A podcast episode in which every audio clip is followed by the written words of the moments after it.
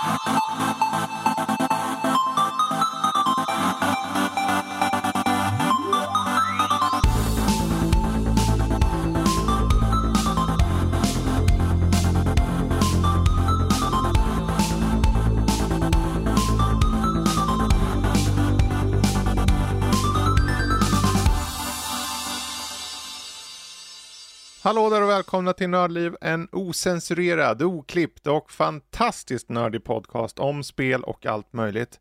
Det här är avsnitt 404. Dagens datum är den 2 i sjätte 2023. Jag heter Fredrik, med oss har vi Danny och Matte och det är väldigt så här punkt till pricka med starten för en gångs skull. Ja, så det, det, kommer, resten av avsnittet kommer vara så här väldigt uppstyltat och eh, så här gå efter en agenda och grejer. Ja, vi ska ja. bocka av saker. Jaha, de ska ja. vara nyheter och så ska vi ha det där och så ska vi måla en spelsläpp och vad vi har spelat ja. och sen hur mycket Danny har rökt på. De vanliga punkterna liksom. Ja, jag tänker att du ska, när vi eh, läser nyheter och berättar om spel så tycker du att vi ska ha approachen typ läxförhör. tänker jag. Ja, varför, inte?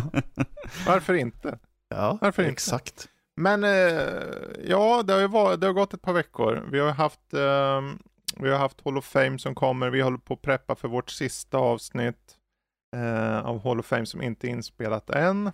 De kommer att vara lite större. Jag tycker, jag vet inte, vad, vad tycker ni om just Hall of Fame-avsnitten? Har ni haft kul med dem? Eller vad, vad tycker ni? Jag är bara nyfiken. Ja. ja. det är alltid kul att få lyfta upp något spel sådär, ifall det är något obskyrt spel som man tycker att varför pratar ingen om det här liksom längre? För att det har ju faktiskt haft sin Starlight så att säga och faktiskt varit någonting som har gjort någonting för spelindustrin även fast det inte nämns längre så att säga. Mm.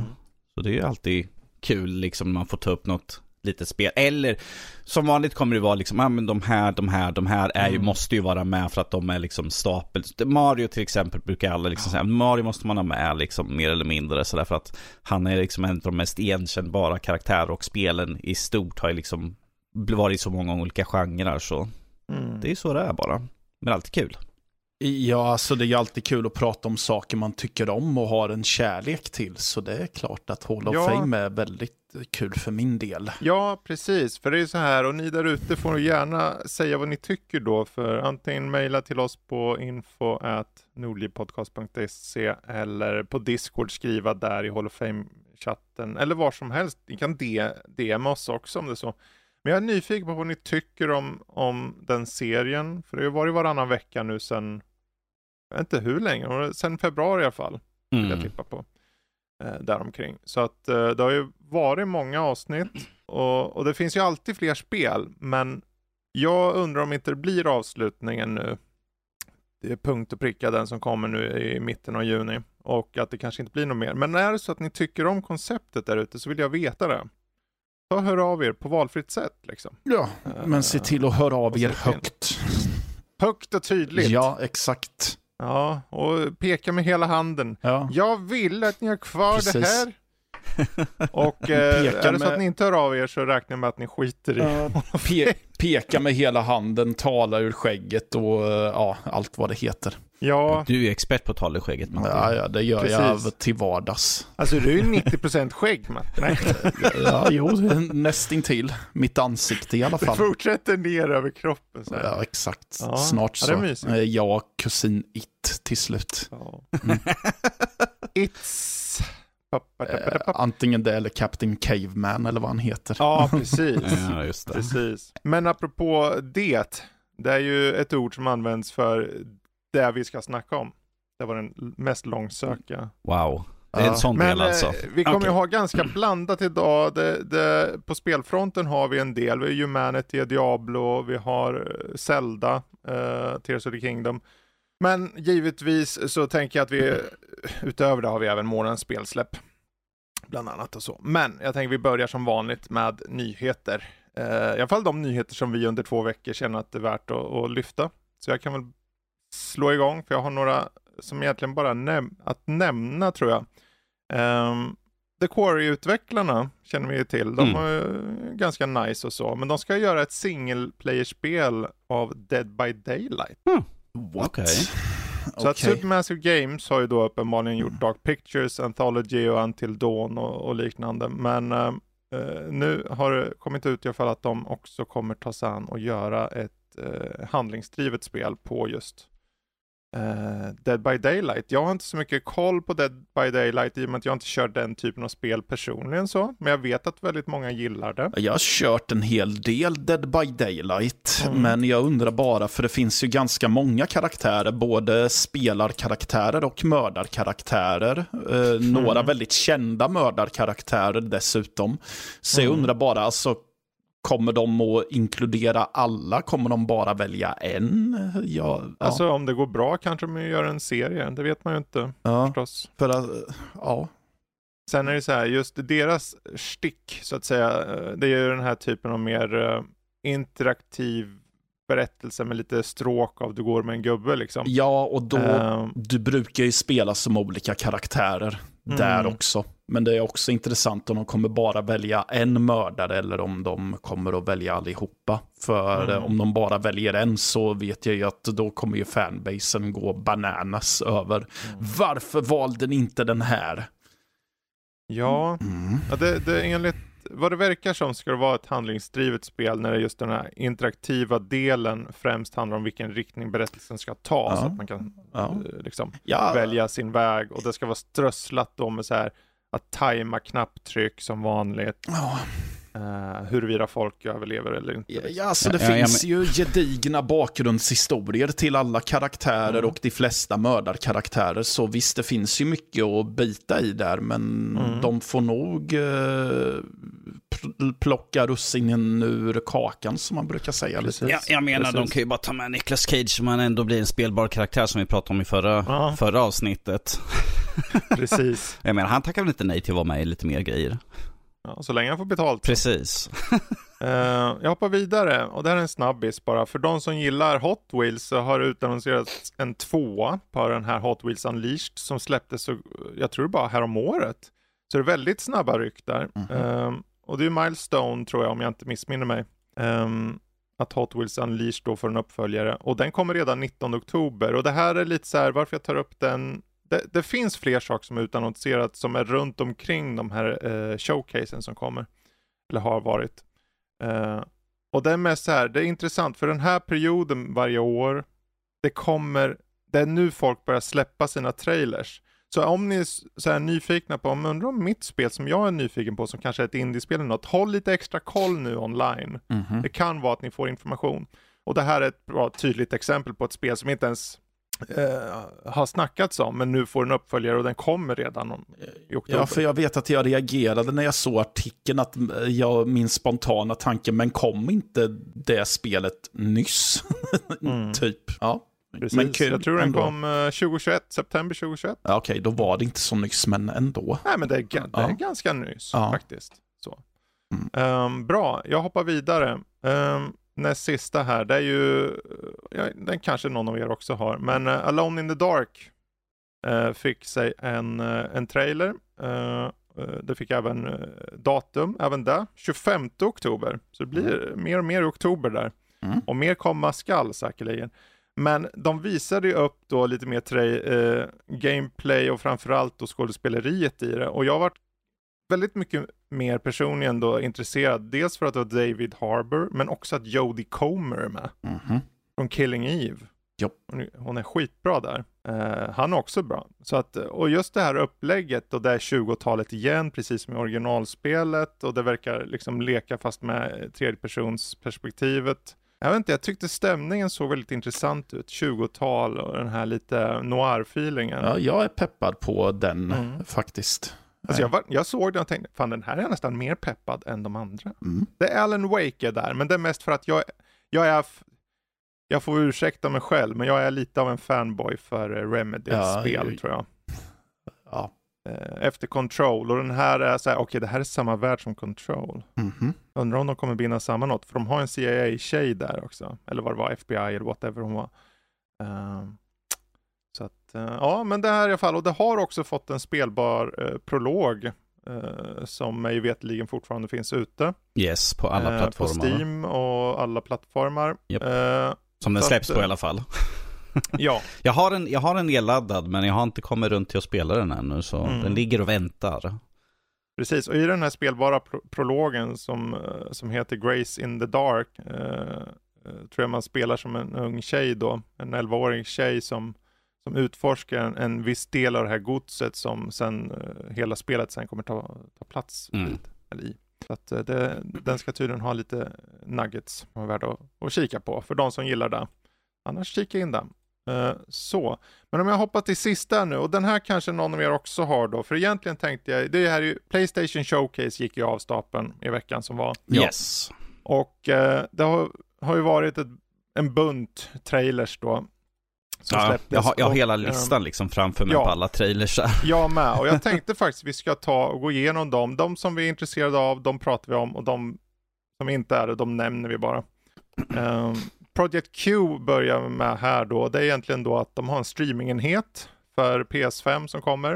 Uh, jag vet inte om de hade något datum, det var också tillsammans med en Playstation Earbuds. Nej, som det där uh, Project Q är ju bara liksom projektnamn, så vi har ju inget riktigt namn på den än så länge, utan den, det är bara för att de ville visa upp att, mm. som det, redan, det, hade, det hade ju redan läckt ju ändå, så att, uh, så därför fick vi nu här lite mera Eh, info om det. Det är i alla fall, vi vet att det är en 8-tums skärm i alla fall. Men att hur bra, ifall en QLED eller vad det är för någonting, det vet vi inte än så länge. Jag har inte sett någon info om det i alla fall. Tänker om det är OLED. OLED menar jag, ja, precis. Mm. Eh, men jag tycker det som, är, det som jag tycker är roligt, att det ser ut som om de bara har tagit en handkontrollkapet så här och satt en mobil emellan sådär. Det ser ju ut som en sån där, det finns ju olika sätt, Deltaco många har ju som att en plast platta bara med, med handtag, så mm. sätter du din mobil i mitten. Det ser ut som en sån ja. tycker jag.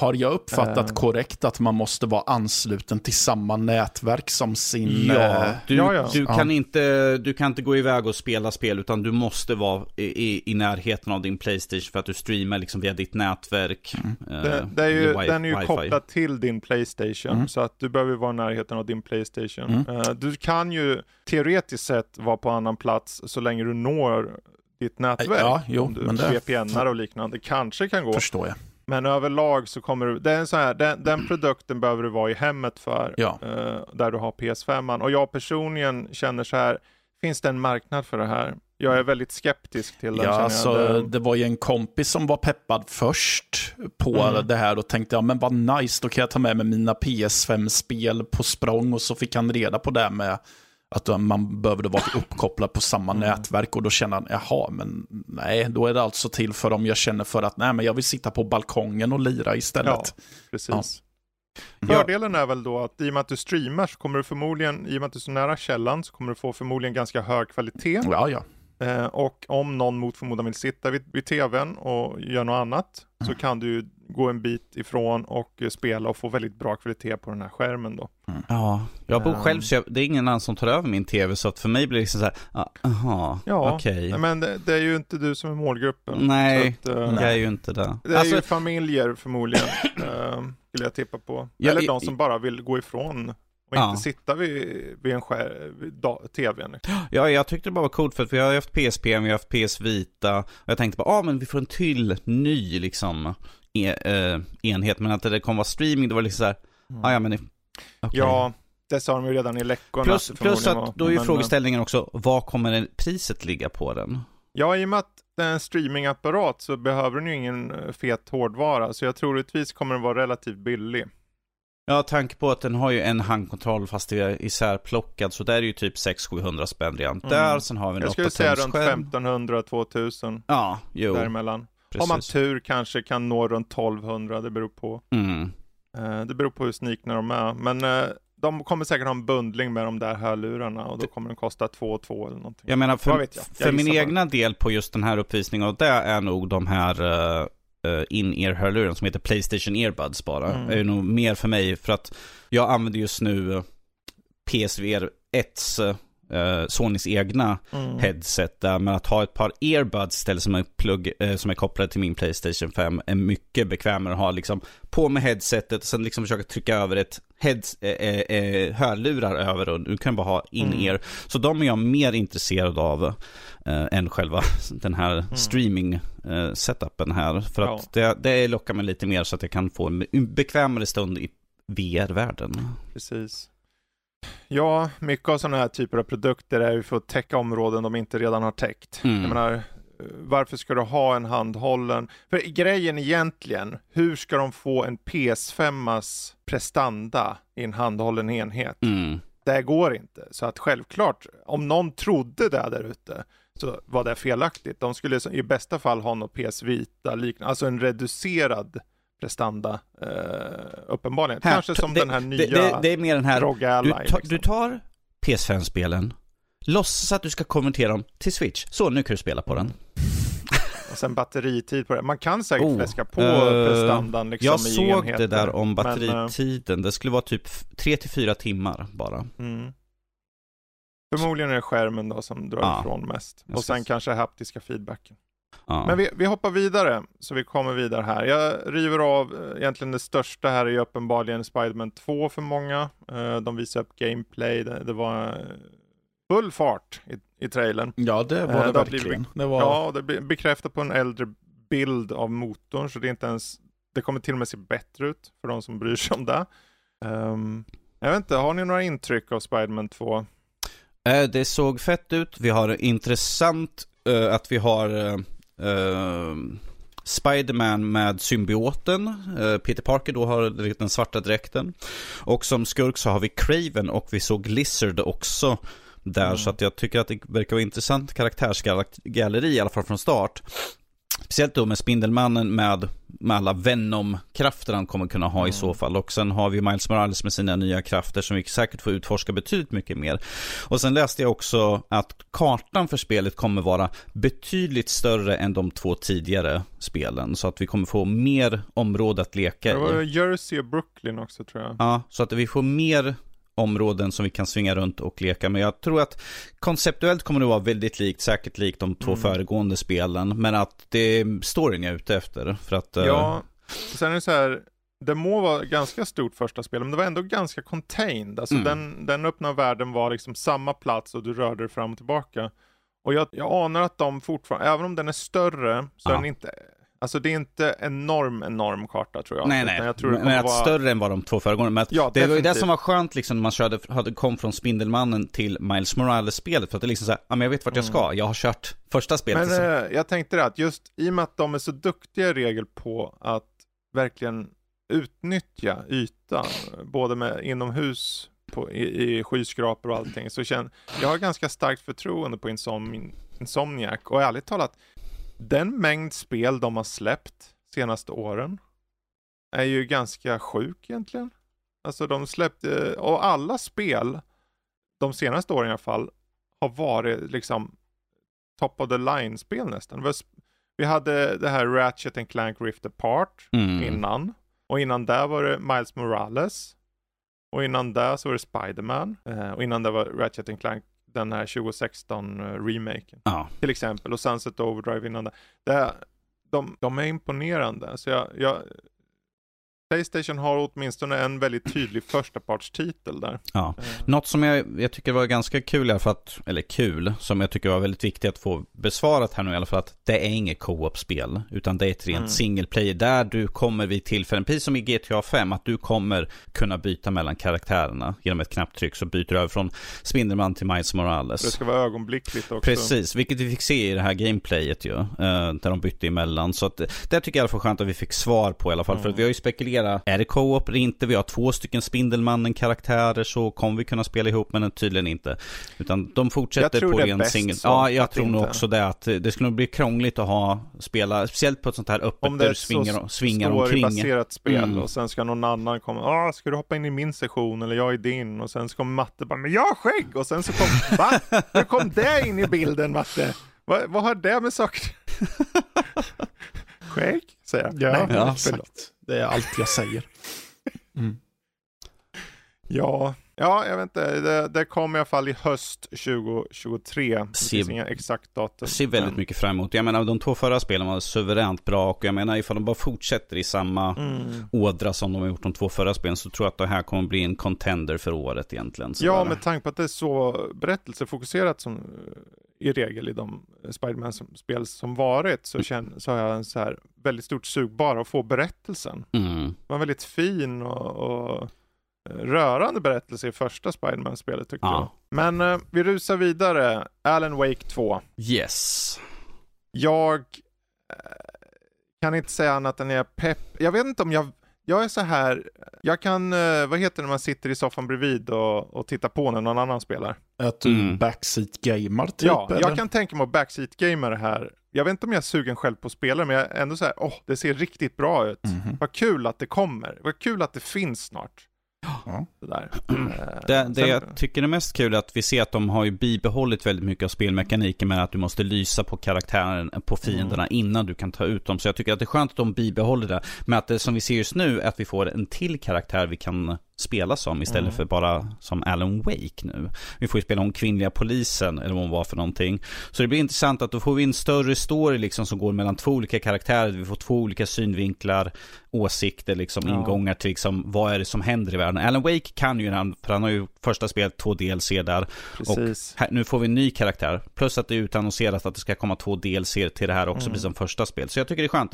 Då vet man att när du är klar med spelet, det kommer komma mer. Ja, Och det såg fantastiskt. Och sen att Sam Lake var med. ja det var kul. Det är ju bara en fröjd i sig liksom. att Se att, "Ah, ja men där är Sam Lake. Självaste Max Payne. Precis. Jag sitter ju i valet och kvalet om jag ska vänta tills tvåan kommer eller om jag ska spela första spelet innan Mm. tvåan kommer. För jag har Ja, aldrig Ja, spelat alltså, det. Med en ny karaktär som, hon heter tydligen uh, Sega Anderson. Så hon heter Saga alltså. Mm. Mm. Så det är en saga och sen skriver han skräcknoveller, det är ju passande.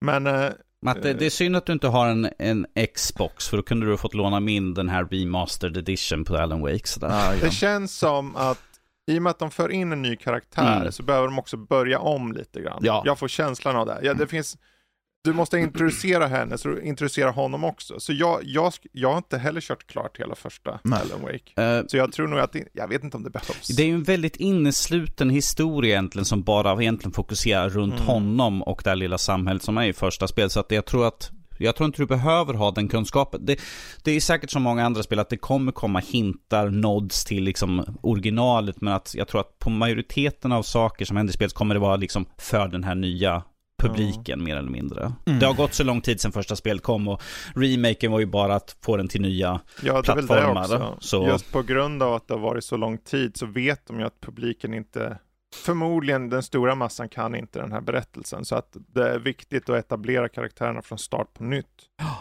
Eh, och i och med att det är här, det står ju här att det är en rad rituella mord som har hänt och det är något övernaturligt mörker som liksom börjar korrumpera lokalbefolkningen i den här lilla Bright Falls som småstaden heter. Mm. Och sen skickas då Sega Anderson som är FBI-agent och Alan Wake själv dit. Eller eh, skickas vet jag inte om Alan Wake gör, men han kanske är på plats redan. Det återstår att se. Han har väl inte Ehm. lämnat stället ändå så. Nej, men eh, jag vet inte, pepp. Kul. Det här är ett Faktiskt. spel som kommer hamna i samlingen bland min, min original Collectors utgåva och sen min remake och nu Eh, den här. Så jag jag, har jag ju- ser väldigt mycket framåt. Jag har ju en nyhet som kanske kastar in en uh, monkey wrench i det kugghjulet. Oh Mm. Eftersom att, de har, eftersom att Remedy har gått ut med att de bara tänker släppa spelet digitalt. Ja, just Ja, det. precis. Det, för att de ser att eh, fler spelare väljer att köpa spelen digitalt. Mm. Plus att man dessutom ofta har konsoler utan skivläsare så de ser inte poängen. Men sagan kanske eventuellt inte är all även om de själva säger det. För THQ försöker vädja Så. lite, lite om att ja, men det finns ju några som fortfarande vill ha fysiska. Så Jo, glöm inte bort de fantastiska utgåvorna vi gjorde förr. Typ. Ja, jo. Ja, jag menar, skulle ju få det- en utgåva som den första hade så skulle inte jag klaga på det sådär. jag tror nog- det är nog ganska svårt att se. Jag kan tänka mig någon specialutgåva om THQ, för jag tror THQ är de enda som Alltså, THQ de de måste det här... övertyga är ju eh, Remedy. Det är Ja. de de måste Ja. övertyga. Och Eh, de, Eller ifall det de är det ha här... betalt eh, här. Vad heter de här? Limited Run brukar ju göra på... Ja, det är ju ännu värre. De är ju extremt limiterade. Ja, ja, Det, du gud, tjänar ja. inga pengar på det. Ja, nej. Det enda du gör är att förlorar. Ja, de har ju ex, sån här, riktigt så här limited, men sen har du sådana som fortgår fortfarande. Som Jo, finns, men men de att, tar mycket pengar för att göra de limiterade. och de finns, runsen, för, liksom. för oss som bor här borta så är det ju, det är inte ens värt att tänka och köpa Nej. för att de Mm. skickar från USA och då är det liksom dubbla priset vad du Nej, men, köper. eh, Remedy motiverar ju valet med att de skulle kunna hålla nere kostnaderna på framförallt konsolversionerna om de Mm. skippade eh, fysiska utgåvor. Jo, och de är väl egna publishers idag. Japp. Så att det är ju där eh, skon klämmer. Om, om, om THQ säger vi betalar allt, ja då kommer de göra det. Men THQ kommer aldrig göra det. Nej. Så att eh, de, de måste hitta någon mer. Jag hoppas ju, för det vore ju kul med någon retail-version, men vi får se. Vi får hålla tummarna. Jag hoppar vidare så vi kommer vidare Yes. här. Um, Metal Gear Solid Delta, Snake Eater, en remake. Mm. Har inte så mycket själv att säga om det. Det kommer någon vacker dag. Men det kommer till alla plattformar. Mm. I alla fall, det kommer till Xbox och det kommer till Playstation. För Xbox var snabba ut och släppa en lista på alla spel som de också hade i pipelinen. Som råkade överensstämma typ med alla nästan spel här förutom Spider. um, Assassin's Creed Mirage eh, fick trailer och fick datum. Jättekul. Väldigt Eh, förvånande att se det på Sonys Ja, vad showcase. Ja, det hade ju läckt idag vad Ubisoft skulle ha. ah, jo, jo, jo, precis. Jag har den. Lite grann. Ifall jag kunde få Vi hade ju rent av kunnat fått reda på det Ja. nu när jag tänker efter på det. Men i alla fall 12 oktober släpps Mirage eh, som ser ut att gå tillbaka till rötterna lite mer med spelserien i den här spinoffen. Um, apropå spinoff typ, uh, Bungie går tillbaka till en av sina äldsta IPs, Mm. Marathon, i första persons upplägg. Som är en slags, jag vet inte vad det är, så här eh, robotiska Ja, det är ett eh, jävligt långt eh, löp... Eh, en väldigt lång löpartävling annars, maraton va? Mm. Det här är ju en... Skäggis. Skäggis! Det är som Emil, istället för Emil säger skäggis, Ja. ju hedan mig som barn. Nej, jag har aldrig hört talas om den, men eh, jag tror att du sa att den släpptes på Mac från början eller något Den sånt. är, Ja. det kom ut 94 på de gamla plattformarna. Jag tror det var Macintosh eh, och något sånt. eh, ja, någon till var Det det. var Apple Macintosh det kom. Ja. Och, och sen så fortsatte de ju med Halo. Halo var ursprungligen tänkt att komma på Mac. Mm. Men så ändrades den när Xbox kom in i bilden. Men eh, ja, alltså. Vi, det är bara en Cinematics och det, det, det är ett par år kvar. Och det, jag har inte så mycket att säga om det för jag vet inte vad jag ska säga om det. För jag vet inte riktigt vad de vill göra med det. Jag vet ju att originalspelet är liksom försatt i, i framtiden, i yttre rymden och att du är någon slags security officer och du ska liksom skjuta folk. Som alla andra spel. Så jag Mm. vet, de, får, de får bevisa mig varför jag ska eh, Ja. bry mig om det här spelet Och, längre och jag menar, de har ju en väldigt tydlig stil, för vi satt alla så liksom bara, är det, är det något Destiny? Nej men de, Destiny Mm. expansion kom ju ganska nyligen, så det kan ju inte vara det. Sen var det liksom, ja ah, Bungie, vi bara, ja vi ser att det är Bungie, men vad är det för någonting? Så Ja. kommer det maraton, man bara, det är ju Det, är jättegammalt. vi visste ju att, eh, vi visste ju, vi har ju alla vetat om att Playstation har eh, liksom införskaffat Bungie. Mm, Så att de ska ha ett eget IP. Så att det skulle ju inte varken vara Halo eller Destiny på det sättet. mm. Men att det var att, jag, jag hade ju trott att de skulle göra ett nytt IP, men att de går tillbaka till ett, ett gammalt IP. Sen, det här kommer ju vara så omgjort så att det blir ju en ny grej. Mm. Liksom. Det kommer att vara väldigt svårt att jämföra med originalet från 94, Ja. så. Bra. Vi hoppar vidare, Dragon's Dogma 2. Yeah. Eh, jag har inte riktigt koll, det var nog RPG av något slag. Mhm. Eh, Eh, Jag gjorde ju recension på den här remaster-versionen som kom ut för typ tre eller fyra år sedan. ja, Men att, ja, alltså. Jag vet inte vad jag, jag ska vet säga. inte. Nej, alltså. Jag, jag, det, det, är bara, det är bara den första. ambivalens, ab, ambivalens över det här mest. Så. Ja, jag får ju bara hoppas att det är bättre vad de första spelet var.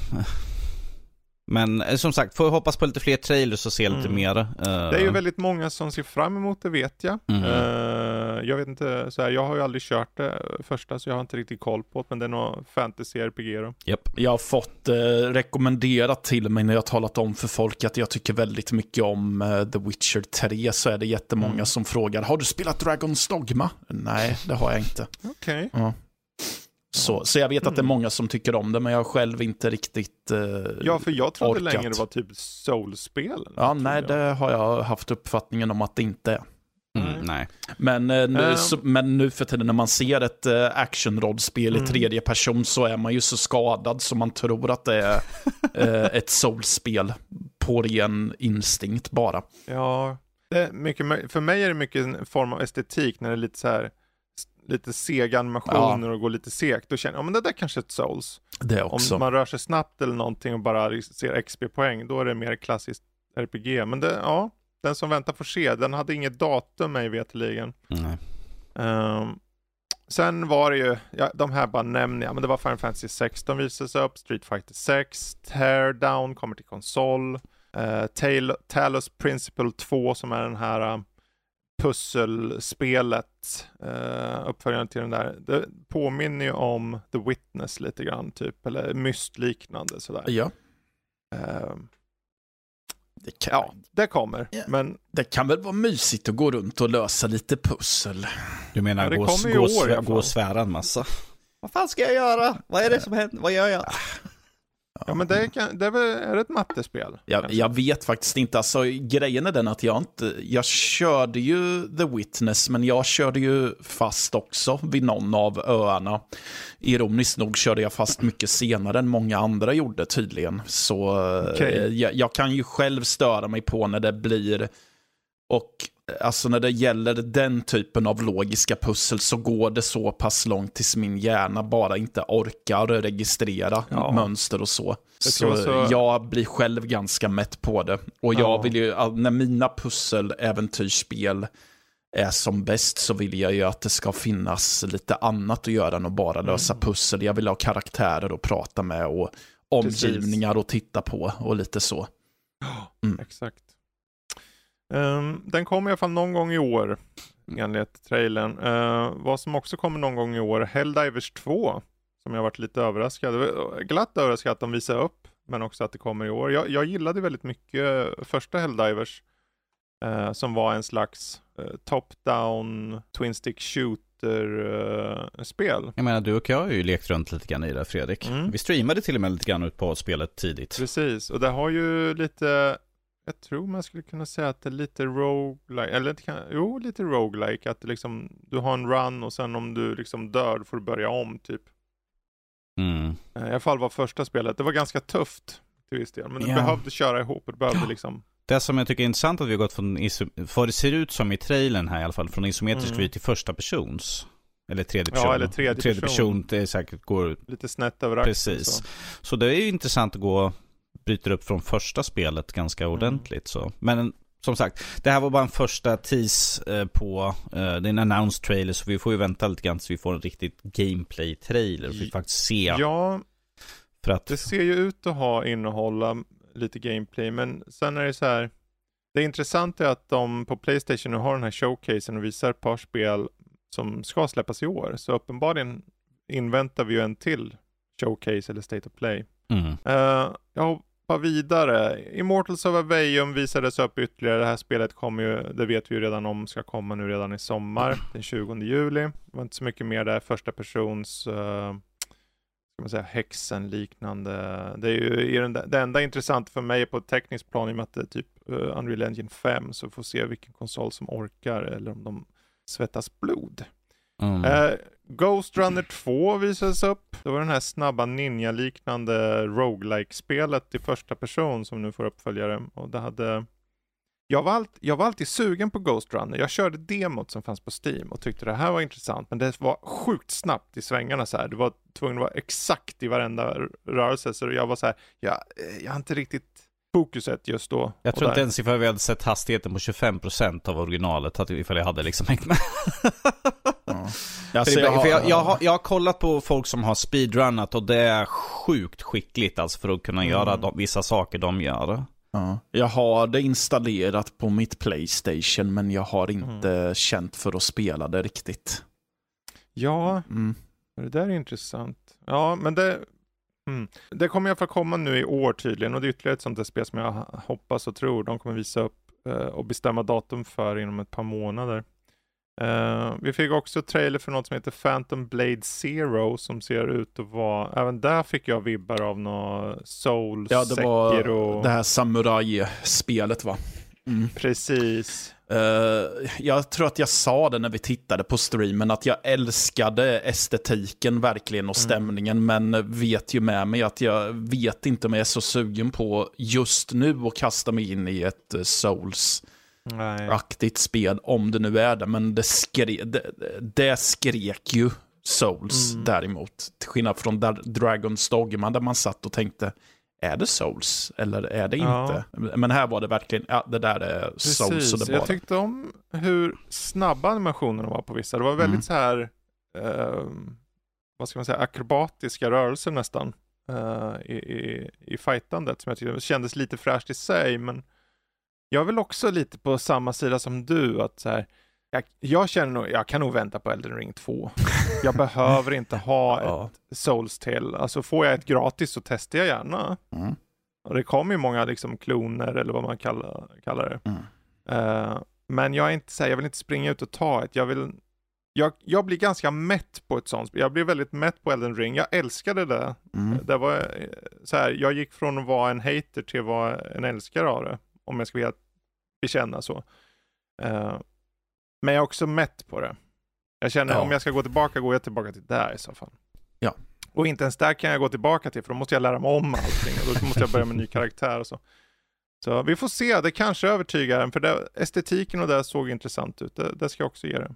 Håller med. Beskrivs ju som third person action RPG. Med, Ja. med roguelike element. Ja, men- Ja men det är ju det Elden Ring är. Det är ju Mm. det Souls är. Ehm, sen hade vi det som vi alla tänkte, men det där är ju Journey 2 och så var det ju typ det. Sword of the Sea från några av skaparna av Journey. Eh, istället så surfar du fram typ eh, över sandvidder och liknande. Och det såg ju väldigt gemytligt ut. Jag gillade Journey personligen. Ja. Eh, och jag tycker om spel som är korta och vågar vara korta.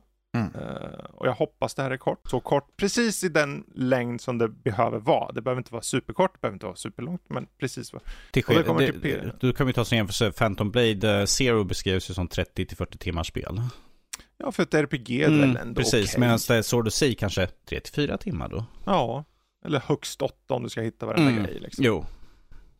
Så, eh, för, ja, nej, men det såg gemytligt ut tyckte Mm. jag. Ehm, sen var det väl lite så här, men har vi inte redan spelat det här i Journey? inte för att dissa på dem på något sätt sådär. Men Ja, men, konceptet är ju egentligen detsamma, ja, men det är ju... vad det verkar som. det blir... Man tänker ju lite så automatiskt när man märker att utvecklare och spelskapare har en så tydlig mall de är bekväma med. De är bekväma Ja. med den här typen av spel, de är bekväma med det här utseendet. Så att man kan lätt sitta och tänka, men när ska ni, ska ni inte våga prova något annat kanske? Ja, Mm.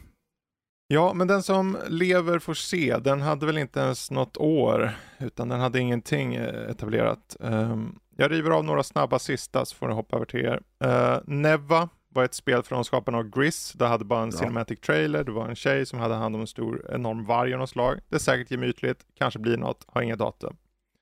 Ehm, kolla upp Neva om ni är nyfikna. Cat Quest får upp en uppföljare, Pirates of the Caribbean. Caribbean. Ja. Jag ska väl inte säga att jag inte tyckte det såg onekligen väldigt sött ut. Eh, sen är jag väldigt svag för katter så att eh, ja, jag är ju redan där, redan fast i. Mhm. Ehm, och det var, jag vet inte om det var så här Zelda-liknande kanske, så här klassiskt Zelda-upplägg eller något. Ehm, Ja, typ. Ja, Mm. Och utforska värld, åka en liten båt och det var vackert och fint. Kommer 2024, värt att hålla utkik efter. Eh, Likaså The Plucky Squire som var en slags, jag vet inte vad, det är också lite Zelda-liknande kanske. Man utforskar miljöer rent spelmekaniskt då.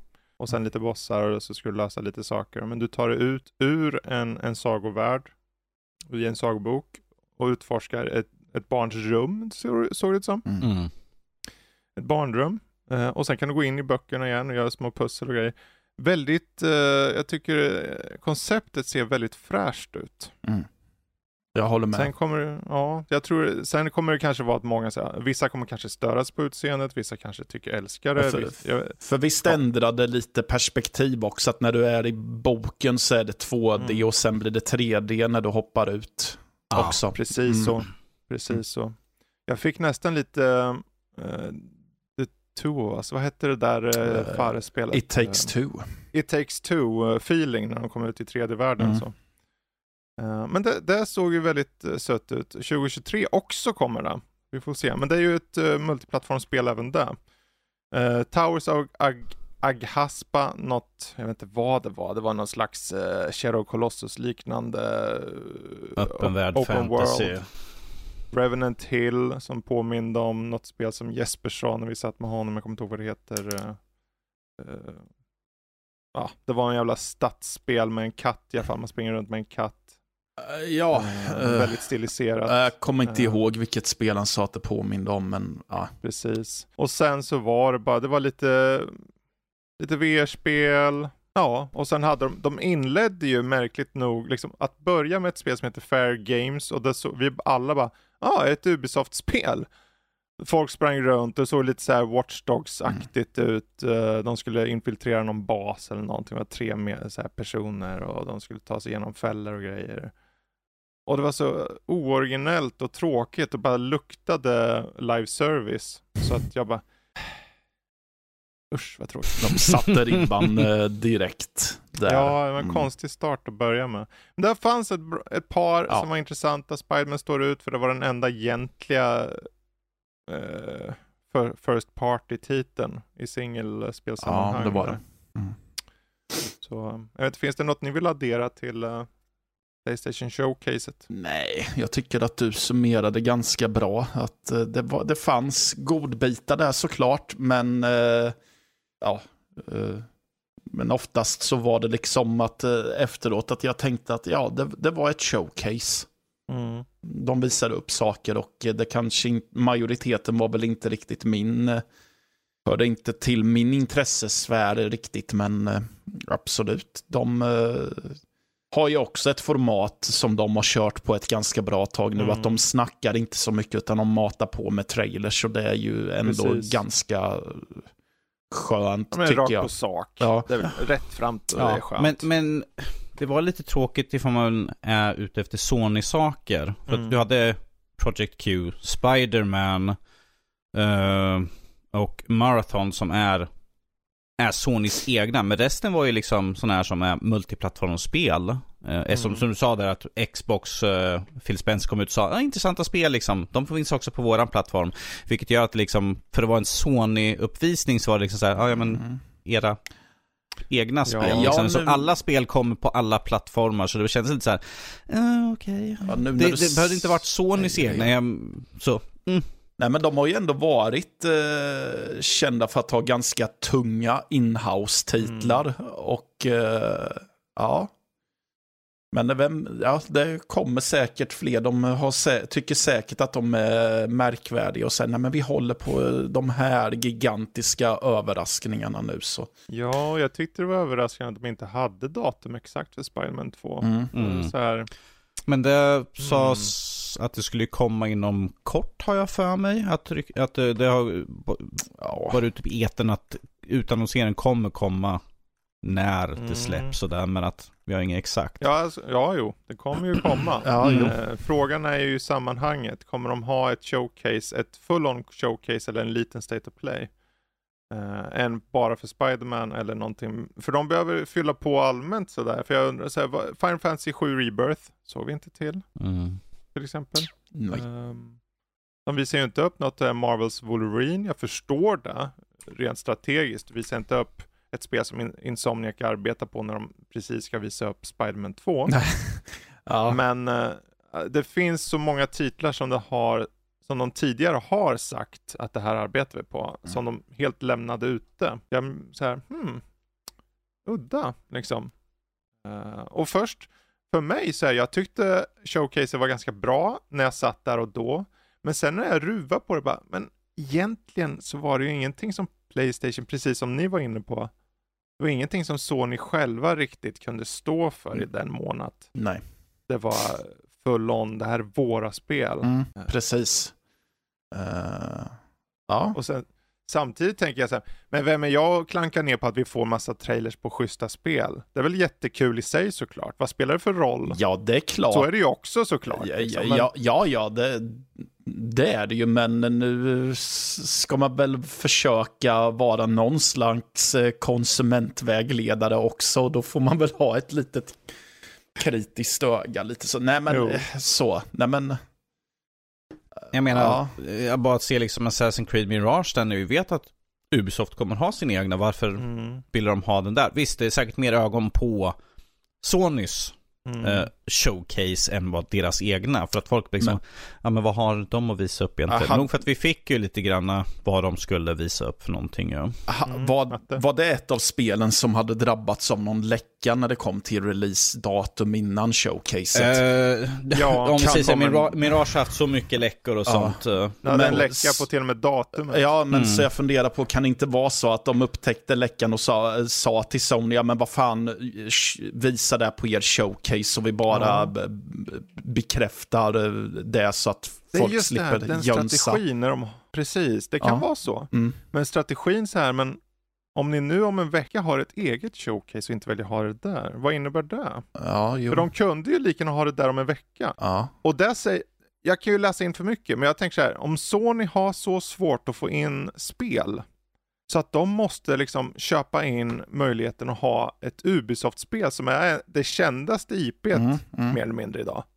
Så är det ju mer på Sony, som att Sony ja. förmodligen visste att de inte hade så mycket. Det såg vi ju själva, de hade en mm. ny enhet och ett spel från sin sida. Ja, eh, ja, ja, ja men och det är Märkligt. ju det som vi sa innan. Att eh, det, det är ju mm. jättekul att se spel, men det blir också lite alarmerande för att det kanske blir ett ganska klent mm år från Sonys del i så fall. Och det är ju ganska ja. synd i så fall. Eller klent, kan... alltså klent sett till... Eh, ja, de är inte mäng... Xbox. Ja, men klent sett till mängd... Nej, det är ja. sant. Men till mängden spel, så. Absolut. Mm. Kan vara också lite att de håller andan. Eh, det ja. kan vara en strategi där att de vet att uh, Final Fantasy 16 kommer, som är en stor tidsexklusiv mm. titel. De kan avvakta mm. med flit och sätta en tidig höst och då släppa kanske två spel med exakt datum. Kan, Spiderman plus SpelX. Kan det vara att de sitter och avvaktar för att de vill se om Microsoft kommer riva fram någonting som... Ja. Det kan ju vara så. De ja. kan vara så. Om det är någon jag kan tänka mig är så pass sy, äh, ligger och ruvar som en liten eh, skat skata i, och ta liksom andras eh, saker och ting så är det Jim Ryan. Ja, jo. Um, som väntar in, för Xbox, ärligt talat, Xbox event nästa vecka hänger ju så mycket på. Uh, och det är så här, det hänger och hänger. Jag tror, om de inte har, de måste ha ett kalasbra event. Mm. De måste ha titlar som säger rakt av, det här är varför ni ska ha Xbox. Herregud, till och med när, som när Redfall blev som det blev, så den mängd av dålig eh, PR och framförallt hur det påverkar rent värderingsmässigt hela Microsoft. Ja, gud ja. Det var de... till, och med, till och med Phil Spencer var nog att komma ut och säga liksom, ja ah, det här är sämre än vad vi förväntar oss. Liksom. Det är inte den här vi ha. ska inte hända med en Nej. företagsledare som går ut och säger Nej, så. alltså det här var, det var verkligen det sista de behövde i det så läget. De måste få de, en win. Ja, det och det de. hänger på den där, för om de det kom ju ut nu, det här är ju inte någon nyheterna, men det, det kom ju ut ett eh, klipp eh, på internet, kanske du hade tänkt, någon av er hade tänkt det, som, eh, som var en tease från Microsofts sida eller Xbox sida. Där man fick följa en video som en slags, eh, ser ut som sagodamm så här och så följer det, ah. ligger på golvet och Fable. fram till en dataskärm. Eh, och många tror då att det är Fable. Ah. Och det är Xbox själva som lägger ut det. Fable. Och då är det så här, om ni inte levererar Fable nu, oj, för det spelar ingen oj, roll. Ja. Det spelar ingen roll om det inte, de kanske, det kanske var ett annat spel som inte har utannonserats än, ja. det kanske är något annat. Men det, när den stora massan säger, okej okay, det här måste vara Fable, mm -hmm. då är den förväntningen så hög så ni kommer, alltså, det kommer fallera så hårt om de inte har med Fable då. Ja, speciellt när alla, när alla som ser, ja men Microsoft, äger Fable. De har guldspåret eller det här mm. guldstoftet som i alla spel man får följa efter. Ifall de inte har då kommer jag undra, vad tusan håller ni på med? Vad, är, vad, vad var meningen? Musiken var reminiscent ja. av uh, Fable också. Jag menar, ja, de måste, som sagt, Fable har ju varit uppe i luften nu så många år och folk bara liksom, var är det någonstans? Vad har ni gjort för någonting med serien egentligen sådär? Nu har ni haft så lång tid. Och där ju, kom ju ut en hel, Jeff Grubb rapporterade om att de hade problem med att hitta formen för det. Uh, för det är Playground Games, de som gör Forza, som gör det. Uh, okay. Trot eller ej. Ja, det... det... är open world, så jag mm. kan förstå det till viss del. De har mm. tekniken, de kan know-how. Mm. Men det är ju en annan typ av spel och mm. de har behövt starta om ett par gånger. Um, och, och, tänka om processen och fundera hur de ska göra och så. Så att det har inte varit på något sätt felfritt eller smärtfritt snarare. Mm. Så att, eh, har de verkligen hunnit få till något?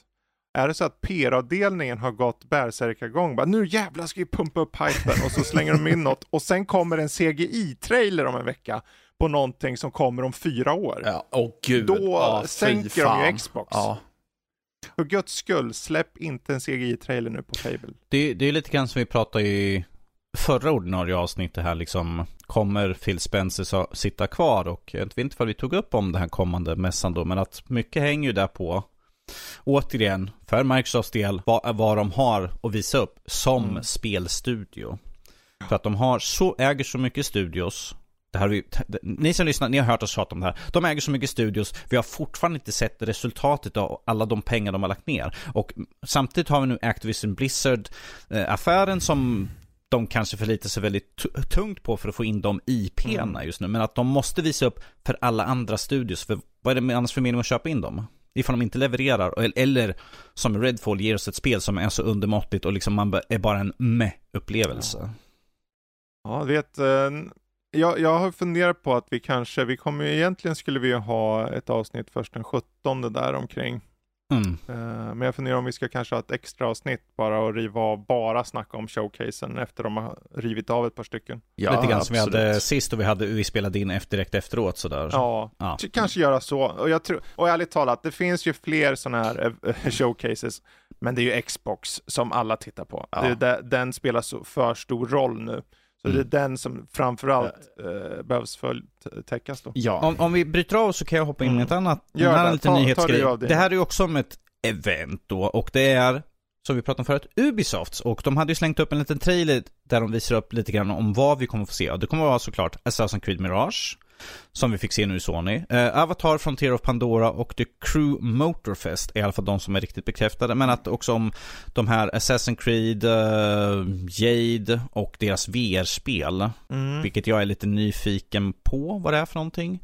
Ehm, så, men att det är ju fortfarande väldigt många spel som eh, man skulle vilja höra lite mer om. Som vi inte kommer få. Eh, jag vet ju att uh, Prince of Persia var ju tydligen tillbaka på ritbordet igen.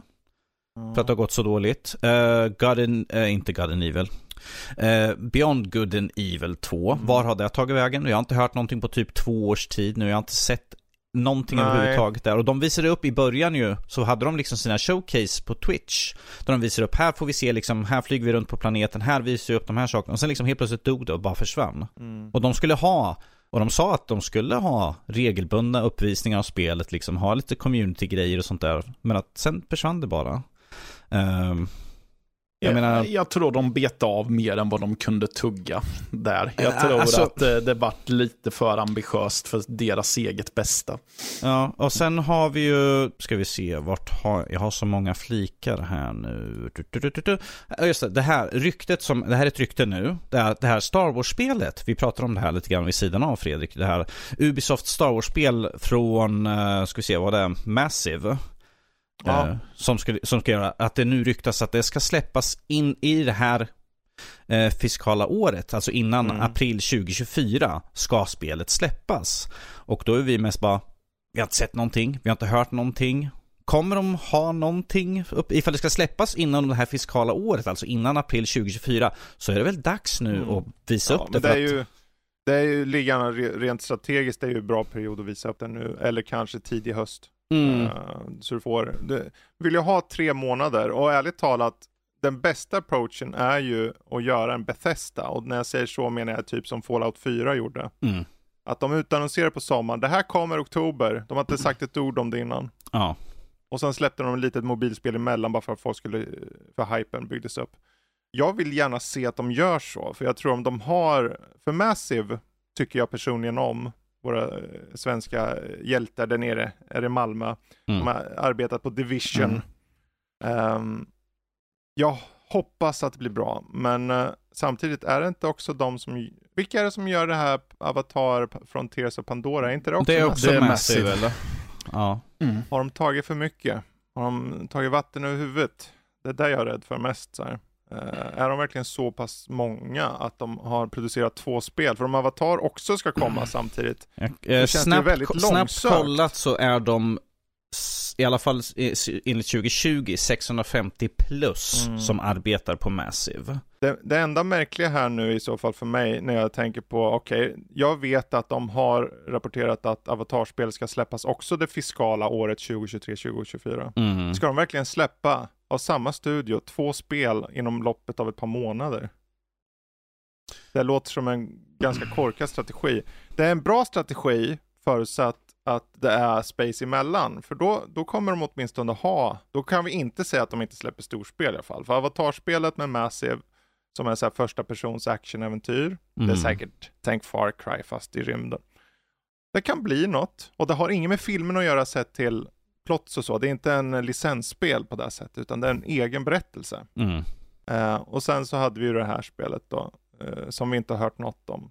Precis, vi har inte ens ett arbetsnamn nu som har läckt Nej. ut eller något sånt där. Å andra sidan, det är ju sådana här saker som, som är spännande också. Så här. Men kan det komma ett spel redan tidig vår liksom? Ja, för som sagt, vi har ju, från dem så har vi i alla fall 12, 12 eh, oktober så är det ju Mirage. Mm. Men vad har vi annars för någonting? Det är liksom, vi har plats, vi har, just, ja jag men, jag menar som inte är Matte årliga Som inte är årliga. Vi har liksom Avatar, vi har ett Star Wars-spel som ryktas komma liksom inom, ja, ett år. Under närmsta året så att säga. Vart ska de placera ut det någonstans? Det tog ju ja. jättelång tid innan vi fick någonting om Mirage här just nu och vilket var på ett Sony-event. För att de har Det är väl det om de, tid på de sig. kanske är så pass strategiska, peppar peppar, att de faktiskt eh, väntar in tills spelen är relativt klara. För vi har ju också det här Skull and Bones som har varit klart egentligen relativt länge sett Ja, var det, var det datum på det? Så att det kan vara att de, jag skulle snarare säga att de sätter upp en strategi med, okej, okay, vi sätter datum tidig vår, sommar och höst nästa år. Om de har på eventet som kommer och kan placera in specifika spel på en specifik period mm. så är det ju väldigt många som blir glada över det. Eh, om de har exakta datum dessutom så kommer folk bli så här, Exakt bara så kommer bara, de släng, bara släng in så folk vet, den 12 juni så är det Ubisoft Forward. Bara, så, bara så att jag, men att, som sagt, vi, vi, vet några spel. Mm. Avatar, Mirage, The Crew och sen lite Assassin uh, spin-offs. Där mm. ett är mobil och ett är VR. Mm. Så vi får ju helt Precis. enkelt bara se liksom vad, vad med de har där ju. Men att ja. När ska de placera ut dem? Uh, för att vi vet ju att de känns upprepande. De blöder pengar, de blöder folk. De måste få vinst här nu. De måste mm. ha någonting som lyfter ja. upp dem så att de har kapitalet att gå runt och faktiskt släppa resterande av spel. För det känns som de arbetar på ett spel liksom. Bara, vi måste få ut det så vi kan få in lite granna. Ja, för annars kommer 2023 var året de släppte två fantastiska spel. Mirage mm. och Settlers. ja. ja, jo. oh. Alltså Mirage, jag har ingen riktig pepp för det. det så här, jag vill ha det nya. Så här, jag tror det blir bra. Jag hoppas det blir bra och de vet ju vad, hur mycket som står på spel. Mm. Så jag hoppas för deras skull att det blir bra. Um, men det är också lite tamt att släppa det, känns det som. Det känns som en safe bet bara. Mm. Men uh, vi får vänta, den som väntar får se. Mm. Uh, hade du något mer där eller? Uh, låt mig kolla igenom mina... Jag ska börja runda av nyheten, vi har hållit på en timme redan nu. Så. Ah, Men om du tar någon liten jäkel till, om inte Matte hade något. Ja, jag, har, jag har en, en nyhet som är ganska mm. kort. Det är ju de som inte fick nog av det blodbad som var Terrifier 2. Så har det nu utlovats att det kommer komma en Terrifier 3 med en mycket saftigare budget på eh, minst en miljon dollar till skillnad mot mm. 250 000 dollar. Och eh, Eh, eh, regissören och skaparna har ju gått ut med att nu kommer gränserna släppas fullständigt och det kommer vara Art the Clowns värsta massaker hittills. Och jag undrar bara, hur långt kan man egentligen ta det egentligen för de som har sett Terrifier 2 vet att den är ju lite av ett endurance-test vid sina ställen så här att de nästan blinkar in i kameran att ja, titta, titta, nu pushar vi det så här långt. Så, Slänger ja. vi en bebis i en uh, köttkvarn. Ja, men, ja. bebis i köttkvarn Ja. kan man ju inte göra på med. Ja, nej men alltså jag tyckte, jag tyckte om Terrifier 2 mer än vad jag kanske egentligen borde ha gjort. Så jag är ju klart nyfiken på vart det tas härnäst. Mm. Så, ja. Så det var en Ja. kortis då för er eh, Gorehounds där ute som Ja. vill ha mer, mer, mer. Mm. Bara ni laddar upp de där bebisarna och ger redo för köttkvarnen. Jajamän. Oh Nej men gud, usch. Ja, hade du någon sista norsk eller ska vi? Nej, vi kan, vi kan, eh, det var Yes. bara om PSVR 2. Bra, det var, ju, det var en mastig, så här, det är ju det här, så här blir det. Men å andra sidan, Playstation-eventet tog ju extra mycket tid. Så är det ju. Om vi säger så här, de nästkommande ja, avsnitten, eh, eller ni de, de, de de, de specialavsnitten också ifall vi tar, Ja. och, som vi sa, att efter showcasen är över och spelar in våra, våra tankar och åsikter och sånt där. Det är ju ett par stycken. Vi har en lång Precis. lista på saker som komma skall ju så. Det Ja. kan ju bara vara kul. Eh, vi kan ju ta och skutta direkt till kommande spel ju sådär. Ja, vi tar månadens spelsläpp och Mm. hoppar över till den. Och eh, här så har vi, det, det, det har några storspel, men det är annars en relativt återhållsam månad. Eh, storspelen är ju uppenbarligen att vi fick eh, nu, idag, när vi spelar in i, i natt, fick vi Diablo 4. Eh, och, för, och det är ju för då de som har en specialutgåva och skit. Det, och det vanliga datumet, därför gemene man, är sjätte 6 juni. Ehm, och eh, sen så har vi Amnesia The Bunker också samma dag, dag där, sjätte. Mm. Eh, Kom ju en- Finns en och annan som...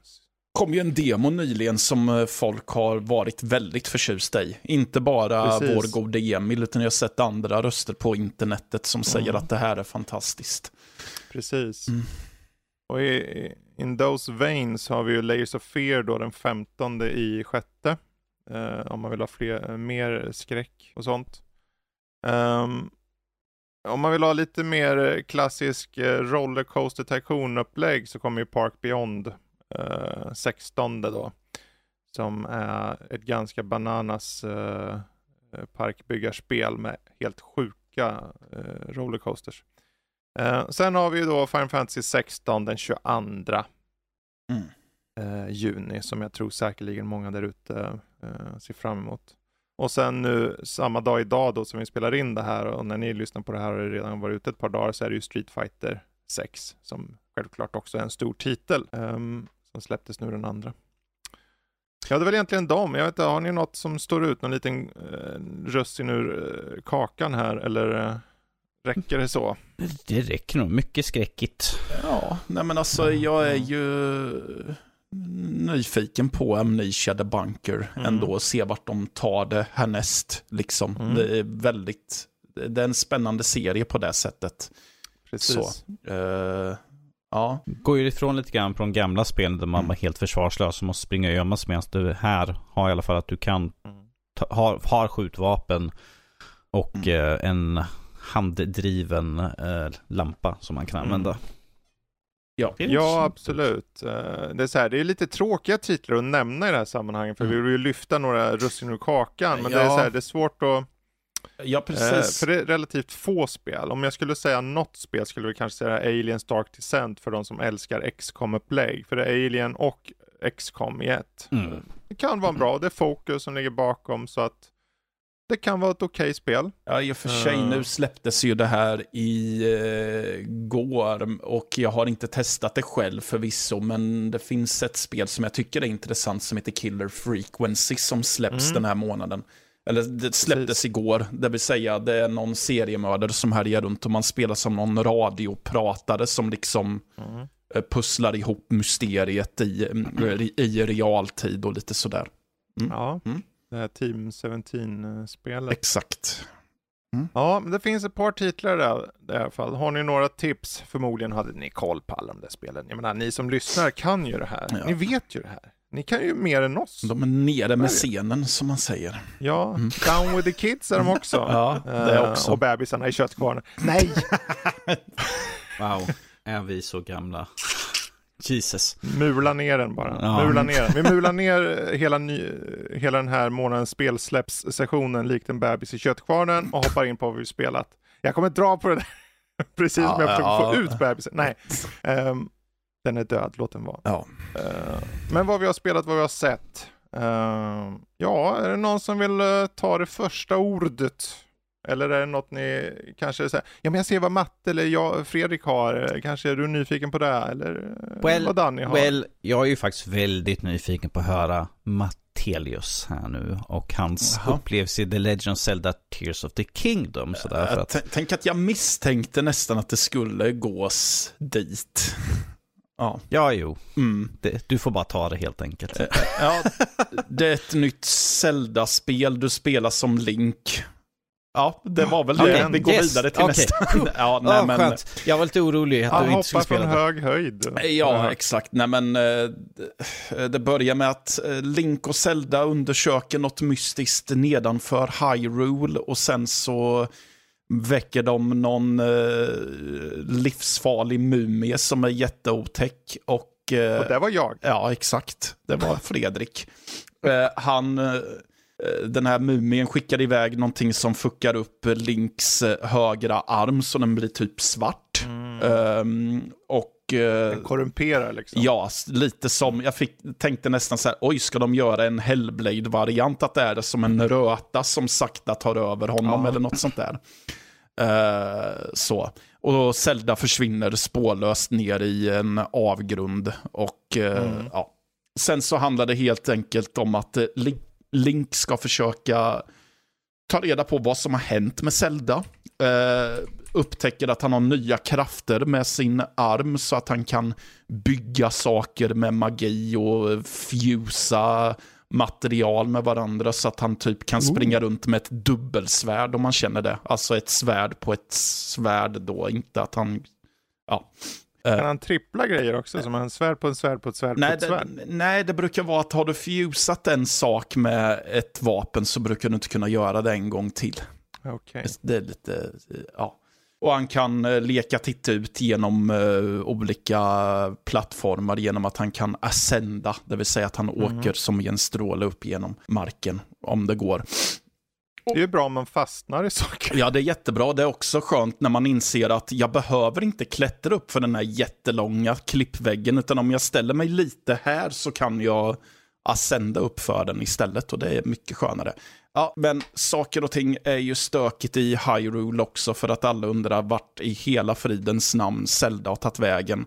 Och det är Links uppdrag att ta sig till olika väderfenomen som har dykt upp på fyra platser på kartan och då är det olika, oftast olika byar som eh, har bekymmer. Det är någon by uppe i norr som har problem med snöstorm och monster som kommer och härjar och de ska försöka, då ska han försöka råda bot på det. Det är någon by i öknen som har problem med en sandstorm och monster där. Mm. Ja. Det är Så. Open World Bonanza. Det liksom. är Open World Bonanza. Det är en enorm karta.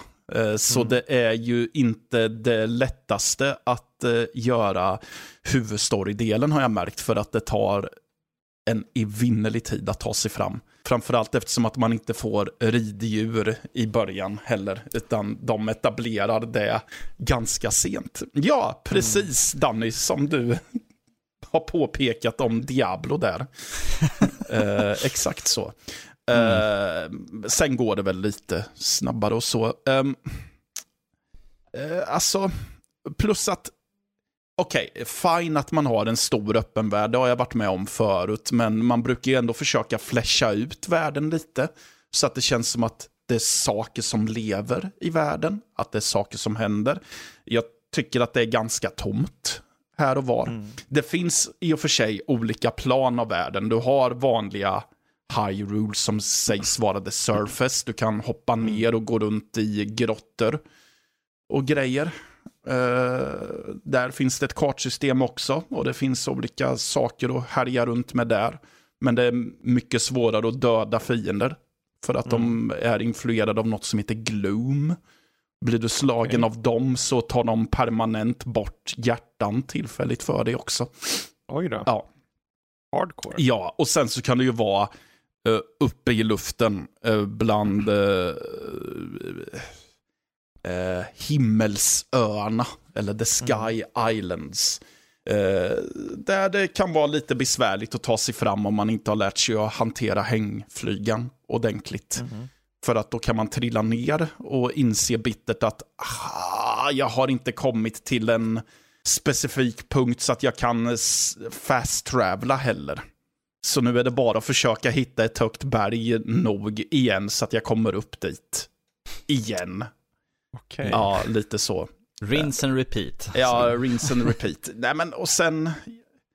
Jag har haft lite svårt att motivera mig till att slåss i spelet för att det- jag kommer inte riktigt överens med kontrollerna. Jag tycker att eh, det känns lite sladdrigt med att jag måste hantera kameran också så jag har svårt att hålla koll på vart fienderna är. Plus att Men det finns lock-on och sånt. det har jag inte märkt att det gör. Jo, det gör det i och för sig om du ska kasta någonting eller skjuta pilbåge på Ja. dem. Eh, så. Men... Och sen har vi ju mitt... Jag tycker ju inte att det är kul att vapnena går sönder efter typ fem sekunder. Men om du fusar då, blir de inte så här jättehållbara? Uh, jo, jo. Det, eh, istället för att hålla för fem svingar så kanske de oftast håller för åtta eller nio svingar. Nej. Ja. Nej men alltså visst, det går att göra dem väldigt robusta om man känner Mm. för det, men de går ju fortfarande sönder eh, på nolltid. Så Mm. för mig har det ju varit lönlöst att slåss mot bossfigurer för att jag vet att jag kommer inte besegra den där för att mitt vapen kommer, alla mina vapen kommer gå sönder innan jag ens har eh, varit Men i hur är det närheten. då? Jag tänker så här om man spånar vapen om och om igen eller något. För jag tänker om, säg att du, ja men nu har jag fått ett ganska bra vapen. Vill du spara på det vapnet då? Liksom gå runt och håller på det här så att inte slåss Ja, alltså det, det blir ju det att, eh, att eh, jag försöker använda det så lite som möjligt. För det finns ju ehm, lådor du kan slå sönder. Men då väljer jag ett av mina skitvapen istället för att jag vet att... Ta en träpinne och slå istället. Ja men typ för att jag vill ju spara på mitt Mm. bra vapen. Och det blir ju också att jag kanske överväger, ja, men jag kanske inte behöver slå de här fienderna med mitt bra Mm. vapen. För då finns ju risken att det går sönder. Mm. Som att, jo visst, du får vara lite taktisk på det sättet såklart. Ja, det är klart, det skapar ju då nästan, en- Mm. det skapar ett tvång, eller det skapar en idé av att du behöver göra en strategi i alla. Ja, ja, men så är det. Och det, det är de ju öppna med att du ska ju inte bara kasta dig eh, handlöst in i striderna will, helt willy-nilly eller vad de säger. Mm. Utan du ska ha någon tanke. Och du, det här med att du kan fusa saker, det kan du ju göra med pilbågen också.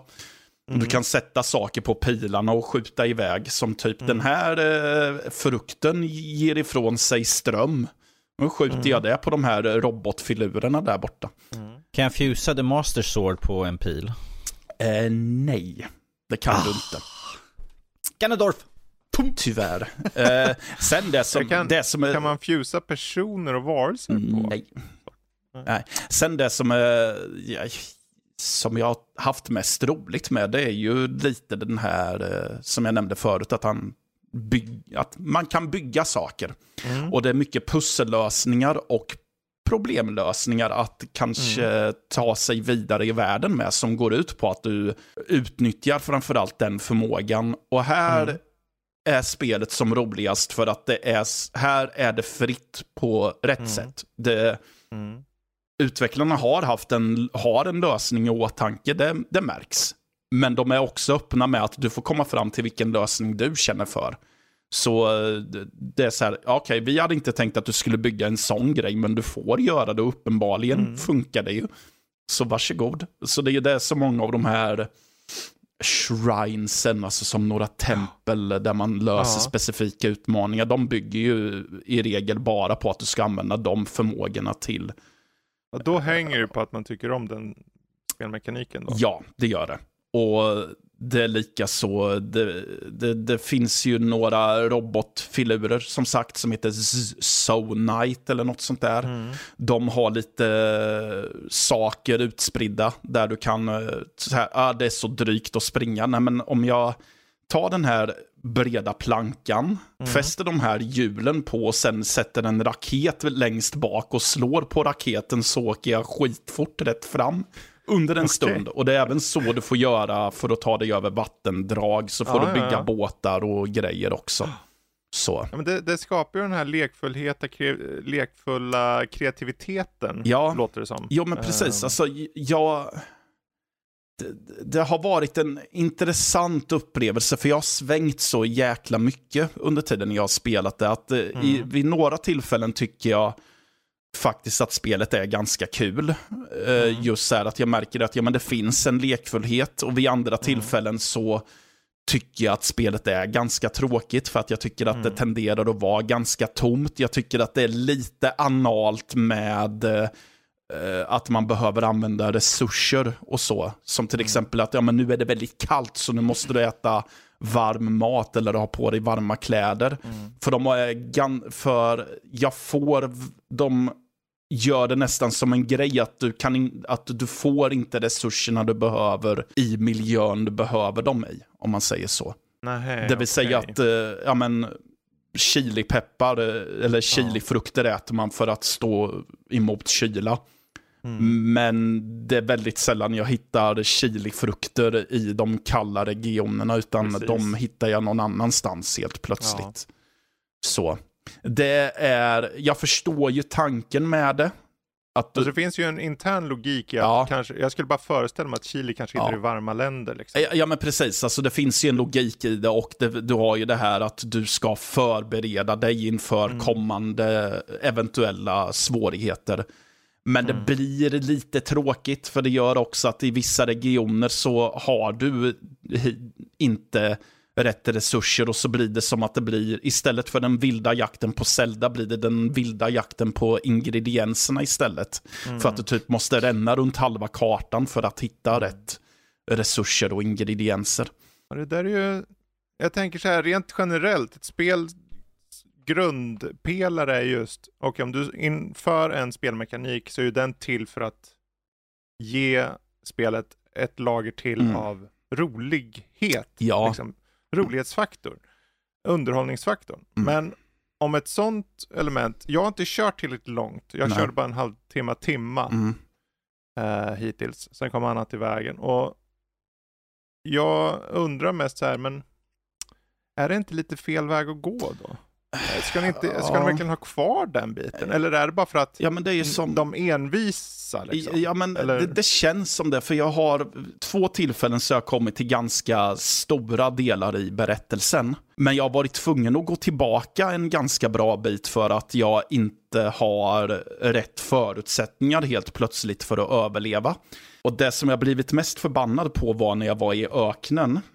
Eh, där du utsätts för extrem hetta. Jag hade ätit för att klara av hettan. Och hade alla förutsättningar för att jag skulle klara av hettan enligt menyns logik. Mm. Men jag tar ändå skada för att eh, Link svettas för mycket och tycker att det är alldeles för varmt.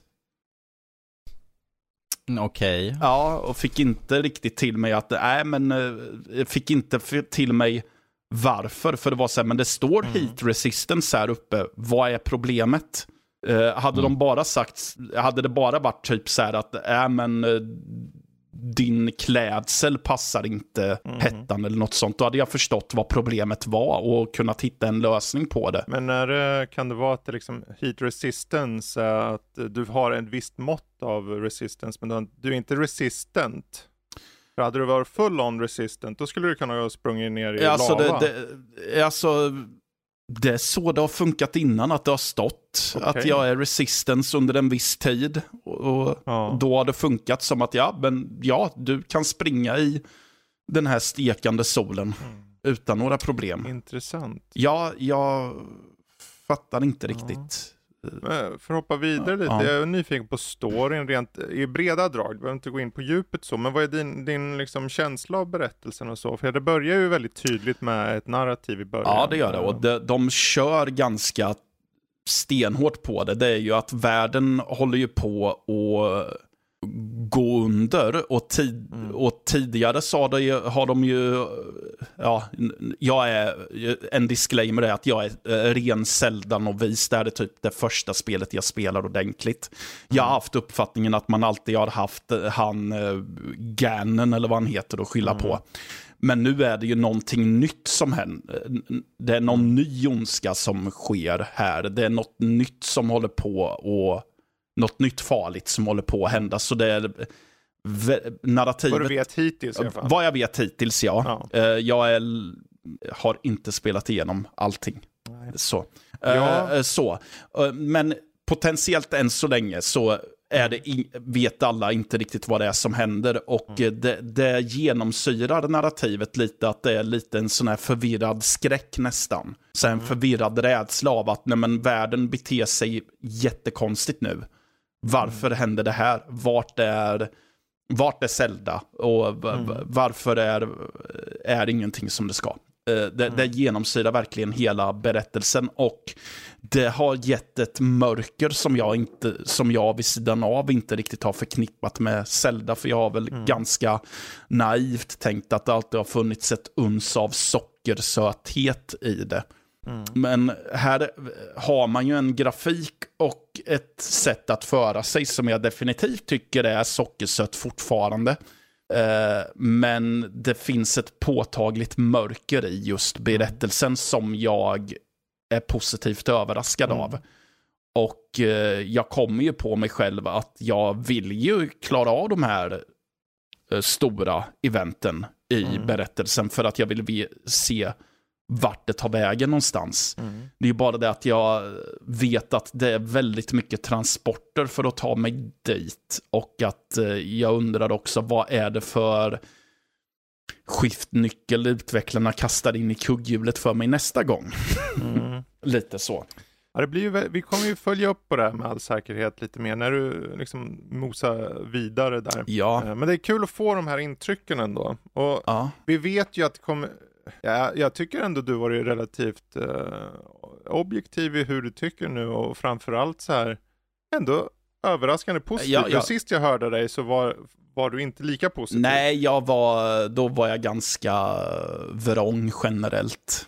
Okej. Så. Jag tyckte, men då, hade, då tyckte jag ju att jag inte kom någonstans alls. Nej. Men då testade jag att göra andra saker som Mm. hade med huvudberättelsen att göra och upptäckte att ja, men det gick att ta sig vidare. Ja, för det, Mm. det är ju just det där, för jag, jag hoppas ju köra nu under sommaren när vi får lite uppehåll och, Mm. och jag hoppas ju peppar peppar att det blir lite ungefär som Elden ring. Mm. eh, I att, först körde jag en bit, bara, åh det här kan inte jag köra. Mm. Och sen är det bara någon punkt man når. Man kommer förbi punkten och då öppnar det upp sig. Ja, det, det har jag. Jag har ju fått så mycket Elden Ring-vibbar av spelet. Mm. För det känns väldigt Elden Ring sett till miljöerna och just att eh, ja, du kan springa på en bauta fiende som mosar dig så fort den bara fnyser i din riktning typ. Ungefär. Ja, Mm. ja. ja vad kul. Eh, lite Zelda Tear- Tears of the Kingdom. Vi kommer definitivt komma tillbaka till det, här, för jag vet att eh, Jesper har ju lirat det här och det skulle vara intressant att höra eh, hans eh, input. Han blev klar med det här spelet igår nämligen. Aha. Så Mm. att, eh, det blir ju intressant. Eh, men det är så här, det, det har ju tagit en mörk vändning där i Zelda, Mm. sett till narrativet lite grann. Och vad som också är väldigt mörkt, det är ju Diablo 4. Eh, vad säger du Danny? Vad, du har ju kört igenom det här nu. Vad, vad är dina liksom, slutgiltiga intryck av det och vad, på det stora hela och så? Alltså, alltså Diablo 4, det är ju en dans på rosor. Det är liksom regnbågar, det är grönt gräs, det är små rosa kanin som skuttar fram liksom sådär. Allt är frid och fröjd liksom. Lilith kommer där och delar ut choklad till alla som vill ha det. Det är inga problem, allt är frid och fröjd. Och sen vaknar man upp och märker att man har en gris halvt upp i arslet och tänker, ja, som tur så är det inte det här värsta som kommer hända idag. Mm. Eh, För att det här, halvt upp. Det var ju skönt att vi inte är hela vägen. precis, Ja. inte hela vägen sådär. vil- vilken halva av grisen? Eller? Oh. Ja, Vi går inte in på den det är biten. den så. frågan du ställer. Vilken halva Ja, låter precis. in i magen. Är det något som mu- mumsar i sig eller lämnar saker i sig? Ja, Ja, det är ju det som är frågan. Nej, alltså det här är ju i eh, spelets eh, livstid den, det absolut mörkaste historien som vi någonsin kommer just nu ser i alla fall. För de andra spelen är inte i närheten. Speciellt inte trean som var faktiskt en lite mer light touch tycker jag sett till mm. historia.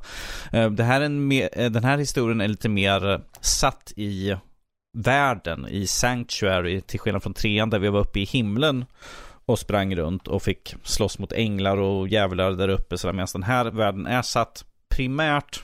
Vänta, vad är det för datum Jag kan spoila mycket jag vill. Ja, just det. Det, det är släppt nu. Spoiler, spoiler är liksom... Men att den här är satt i Sanctuary, men att du kommer besöka uh, några helvetiska platser. Mm. Uh, så att det kommer ha inslag av helvetet. Men att vanligtvis kommer spelet bara primärt utspela sig i Sanctuary uh, och i grottor och sånt. Mm. Utmaningsgrottor som du kommer springa Men att det kommer finnas några tillfällen då man faktiskt är i en helvetisk vistelse. Eh, det är inte många och de är mest för story-bitar eh, som kommer berättas där man bara egentligen springer igenom. Eh, men att Historien är kort och kort att Lilith, som är dotter till Mephisto, en utav Prime Evils som de kallas, har genom en ritual kommer tillbaka till Sanctuary, vilket hon är en av skaparna av, där man kunde hålla sig i, borta ifrån kriget mellan himlet och helvetet med att ja, det är svårt att undvika den, vilket vi har sett i tidigare spel, att man kommer fortfarande bli inblandad. Och eh, till sin hjälp har hon, som kallas för The Pale Man, eller Den bleka mannen som jag skrev i min recension. Jag bara, vad ska jag kalla honom? Den bleka gubben? Den bleka mannen? Ja, men det får bli så, bara för att. Mm. Eh, och han har en historia som um, hur ska man säga? Den är liksom knuten till Lorath som är den här spelets version av Deckard Kane. Mm. Uh, typ den, guiden av spelet. Precis, guide. Han, han, han, eh, efter varje akt eller något sånt där så får man som en Matte, du har ingen aning vad Deckard Kane är, i alla fall. Han är den, vis, han är den vise gamle jedin, om vi säger så, okay. Matte, så ja, kanske ja. lättare. Mm. Ja, en vägledare. En vägledare, precis. Uh, han och Loreth har en historik, vilket i, för att det finns ett tillfälle då Loreth säger att jag ska åka iväg till den här staden, jag ska ta reda på det jag kan om uh, den, den bleka mannen. När man hittar honom så ligger han totalt försupen i en bland grisar ute utomhus liksom och folk står liksom i ring bara liksom, nu är han igång igen så här liksom och ligger full som ett ägg här och man får reda på att han tog informationen han fick reda på vem den bleka mannen är så illa att han var liksom, att han försöp sig. Var, så var han... det han som vaknade upp med en äh, gris halvt uppkörd? Troligtvis, för, okay. han var, eh, för det fanns ju grisar där runt omkring så kan det mycket väl vara honom. Men att den bleka mannen har liksom en anknytning till de andra så att det inte bara är en en ond karaktär för bara vara ond skull, utan han har en historia ihop med Loraf och många andra karaktärer. Så att det, det jag tycker är skönt att det är inte bara onda personer för ondskans skull, utan de har en en kontakt till de andra karaktärerna. Precis som den karaktären du skapar själv. Eh, du har ju tillbaka Necromancer, Sorcerer, Druid, Rogue och Barbar. Barbar har alltid varit mitt val när jag har kunnat sådär. Fredrik är mer för Druid eller någon sån här magi. Sorcerer. Sorcerer, precis. Eh, och som vi märkte igår så har, eh, vilket jag också har haft på i min egen genomspelning, att det kommer finnas uppdrag som är specifika för just din karaktärsklass. För Fredrik, du fick ett sorcerer-uppdrag. Ja, och, liksom, och det där är intressant, för att säga uppdrag, det är som små storylines som mm. är specifika för. Och jag blev för nu, jag har ju manglat lite grann så. Vi körde ju till level 18 till exempel, ja. bara på ett par timmar. Ja. Uh, men det jag slogs av var just hur kampanjen, och det här har jag väl egentligen tänkt på tidigare också. Det här är, och du sa det själv också, just att den här råheten som finns här har jag nog inte varit med om. Det är, det är så uppfriskande att spelet vågar vara seriöst i sitt eh, narrativ. Och det låter ju inte, det borde väl alla spel vara seriösa i sitt narrativ, men det är så här, för egentligen, det är så här, vi har alltså någon form av ond gudinna mer eller mindre i Lilith. Mm. Alltså hon är djävulens värsta fiende fast i, i helvetet liksom. Hon, hon är värre än djävulen och kommer till jorden. Men till skillnad från andra sådana här fiender i, i ordinära spel, vet, här är bad guy nummer ett. Åh, oh, jag är jättefarlig, se mig, jag är arg och så dödar den allt. Här så, hon är conniving och försöker få in folk att följa henne i världen. Och du har, de har lagt så mycket krut på storyline så jag, var, jag måste säga jag är sjukt förvånad. Om vi säger så här, hon är så illa att hon liksom har blivit bannlyst från helvetet. Ja. Vilket är en del av storylinen. Och att de bygger mycket på henne och i de här cutscenes så bygger de upp henne och hennes liksom eh, personlighet. Och då har inte jag kommit så långt heller, sett till just vad Pale Man är och allt det här. Mm. Men ehm, det är väldigt imponerande i, det, i relation till vilken serie det är. Mm. Eh, jag skulle ju inte påstå eller, att det som har visats hittills för mig är någonting som eh, vi inte har sett i andra spel i den mån att det finns många spel med bra berättelser. Och, och säkert med bättre berättelser. Eh, men just det här att de vågar luta in i det groteska, att luta in i att världen, allting är vackert, eh, gloomy och gloomy as fudge. Alltså det är så jävla gloomy allting. Det är som att de säger, men nu ska det ska bli så dystopiskt och, och rått och, och infernaliskt jobbigt för människorna i den här världen så att vi ska luta in i det och bara presentera det på skärmen. Och det ser man i grafiken och det ser, ser man i berättelsen och, och musiken för den delen också. Jag, vet inte, jag, jag är väldigt nyfiken på vad berättelsen tar vägen. Och det, jag har alltid varit intresserad av berättelsen i Diablo, men det är ju inte berättelsen i Diablo tidigare som man har riktigt brytt sig om. Men nu, nu bryr jag mig nästan mer om det. Jag menar, första spelet är liksom bara, gå ner och titta efter saker här liksom. Jag får känslan, okej. jag skulle säga att det är som en light-version av Divine Divinity, eller Mm. Baldur's Gate nästan, fast addera helvetet och att det inte Lattjo Lajbans demoner, det är folk som eh, Fan, folk som eh, går med i någon kult för att de eh, kanske ha, liksom drivs av passion eller något och, och den yttersta passionen, det blir nästan, vad, heter den där jävla filmen med han med alla nålar i huvudet? Pinhead. Hellraiser. Pin, Hellraiser, att vissa så här bara lutar in i smärtan, lutar in i alla de här aspekterna och man träffar på i de här sm- små uppdragen människor som, som bara har gått med i, i, eh, i kulten och liksom en hittas flodd och han ville vara flodd. Det är helt sjukt vissa saker. Jag vet inte, jag, jag är bara paff hittills. Ja, och det är bara ett sidouppdrag där ju. Eh, Ja. Det bara ett sidouppdrag, en kvinna som kommer. Jag tror att min man bedrar mig liksom. Han ger sig ut sent om kvällarna liksom. Så jag tror att han är ihop med den här, Han har något med den här kvinnan de kommer över liksom. Så går man och letar upp efter honom. Så visar det liksom att, oj, hon har flott honom, liksom hängt upp han i kedjor. Precis som i Hellraiser 1. Mm. Eller 2, jag kommer inte ihåg. Det är länge sedan jag sett dem. Eh, och han bara liksom, åh, mer smärta, yeah! Och hon visar att hon är liksom en häxa bara sådär. Och har liksom förlett honom in i, i smärtans ljuvlighet, som han skulle säkert uttrycka sig. Men att det, liksom, det är bara ett litet sidouppdrag och det liksom visar liksom hur förvriden världen har blivit Ja. liksom och hur illa det har gått liksom att folk ger sig ut för att liksom få ut någonting positivt av en dålig sak. Jag menar att bli flodd och upphängd i, i liksom kedjor är ju inte någonting jag ser som en positiv sak men att han Ah. verkar få ut njutning av det så. Ja, precis Och som, som sagt, Hellraiser. Ja, precis. Och det är som sagt, det är bara ett litet sidouppdrag.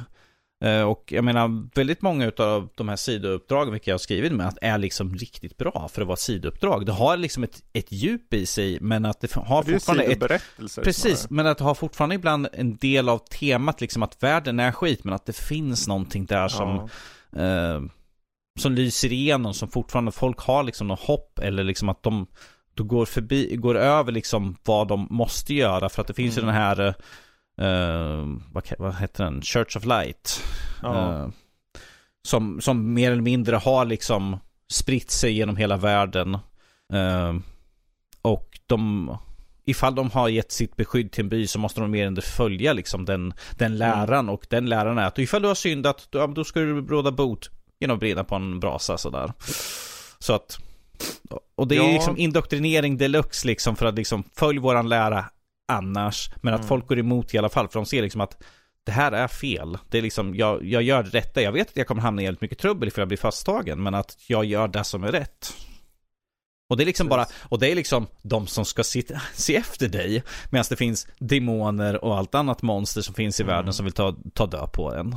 Ja, och sen att allting pre- presenteras på nästan noirmässigt sätt med han den här Lorath som pres- Ja. presenterar berättelsen liksom. Eh, ett intressant grepp för en serie jag inte riktigt hade räknat med det.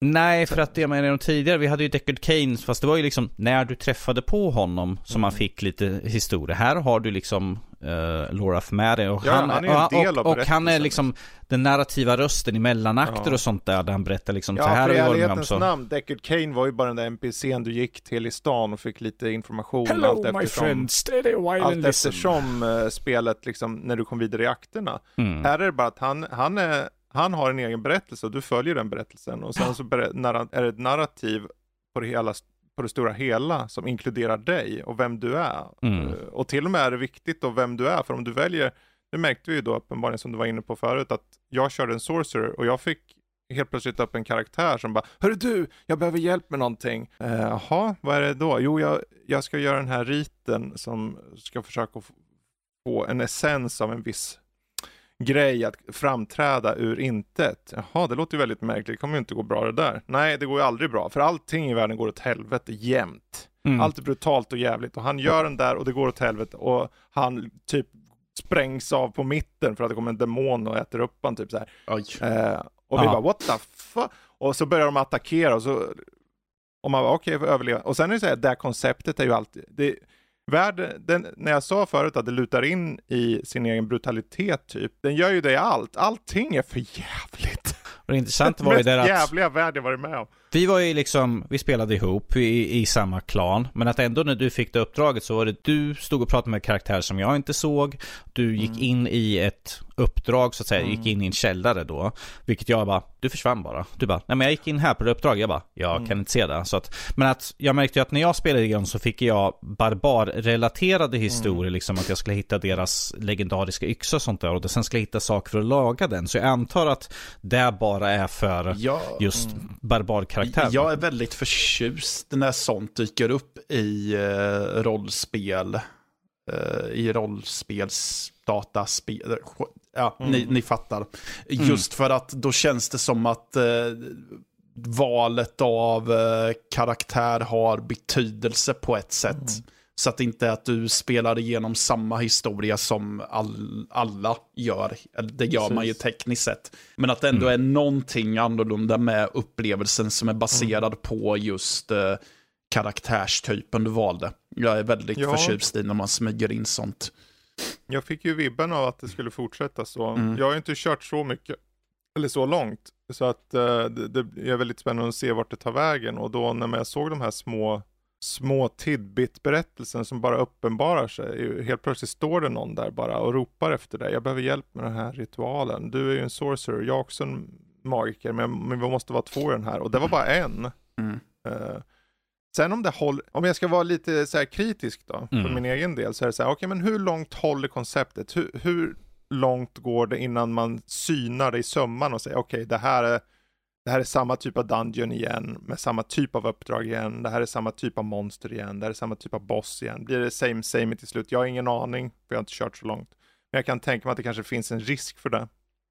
Eh, vi har ju de här eh, utmaningsgrottorna där du kan låsa upp en klassbaserad eh, perk. Eh, ehm, och det finns då för alla fem klasser med att du kan, även fall jag som barbar, kunna hoppa in och ta till exempel en sorcerer. För att då har jag låst upp det för när jag kanske hoppar in och kör sorcerer senare. För att Precis. allt du gör i spelet, eh, det finns... eh, Ges till de andra klasserna Precis, samtidigt. det finns ju i världen kan du hitta Shrine of Lilith eh, som du, du kan hitta och aktivera och då ger den kanske till exempel plus två i styrka till alla på den här, till, på alla på den här realmen. Alltså mina karaktärer i den här realmen. Så alla De- karaktärer jag kommer skapa kommer ha plus två från start då. Så att hitta alla de gör att man får en liten buff när man börjar kanske Mm. till exempel en ny karaktär. Vilket jag tycker är intressant och att jag kan låsa upp de här utman eh, gå in i de här utmaningsgrottorna för att låsa upp perks för till exempel Mm. Sorcerer ifall jag ska köra dem nästa gång eller till en Rogue. Så jag tycker det är kul för att då kan jag liksom under min resa gång bara, ja men jag är i närheten av den här grottan, jag kan ta den Mm. för att jag hade tänkt att ta liksom Sorcerer nästa gång jag ska köra igenom Mm. spelet.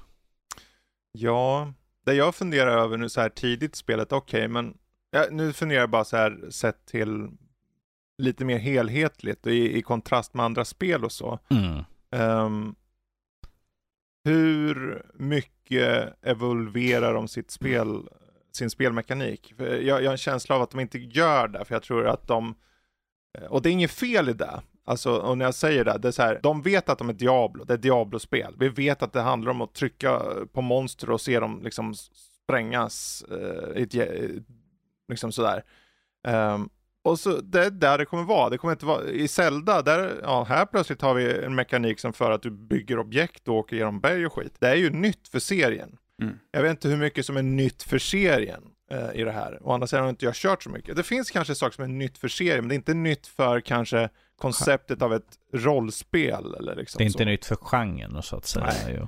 Men å andra sidan, alla spel behöver inte vara nya och revolutionerande. Det finns så här, om ena sidan är om vi tar Tears of the Kingdom som exempel där de vågar, ja, men vi går ifrån normen då och gör vissa nya saker. Det är mm. bra på ett sätt. Men att bibehålla och förädla en genre i exempelvis Diablo, om det nu är så, för jag har inte kört som, så långt som sagt. Då är det också väldigt bra och det är där jag är nyfiken på. Hur långt håller det? Är det så att den här spelmekaniken när jag kör efter 50 timmar är fortfarande, åh, oh, jag måste bara köra en liten stund till. Då tror jag att vi har ett spel som, som håller. För jag ser det här som en mörk berättelse med vänner, typ Division style, fast top-down, fast inslag av berättelser alla Divine Divinity, Baldur's Gate, Wasteland typ. Mm. Typ så känns det som utifrån det som jag har kört hittills. Ja. Uh. Du har många timmar kvar Fredrik. Ja. Jag är lite sur liksom, vi satt och spelade det här alltså när servrarna låste upp så här, och jag sprang in man har ju en kista där man kan lägga av sig saker och det finns en, en spegel där man kan liksom ändra på sin karaktär när som helst. Sprang in till kistan och jag bara, åh, alla saker jag hade. Åh. Eftersom, när jag recensionsspelade det här så var det ju på en separat uh, server med en, en lite äldre version av spelet. Uh, fick en uppdatering för den kraschade jättemycket när jag spelade när jag började spela, men sen kom det en uppdatering till 1.002 Eh, den som, som är släppt just nu är 1006, så att det är lite skillnad.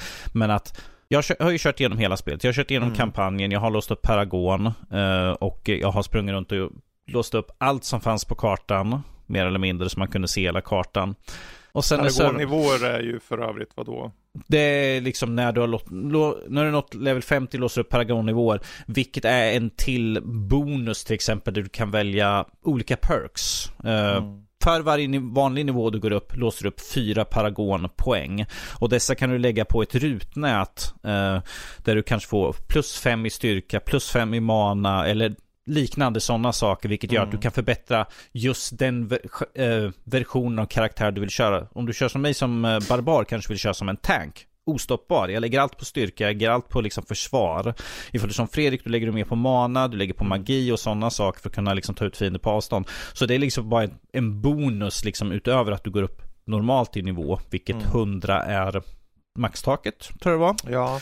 Eh, men att du kan låsa upp paragonnivåer som du kan lägga eh, på det här rutnätet och eh, ifall man lägger liksom ända upp till taket på den så kan man låsa upp ett nytt rutnät med nya förmågor eller nya perks. Så att det finns väldigt mycket där att gå i, emellan.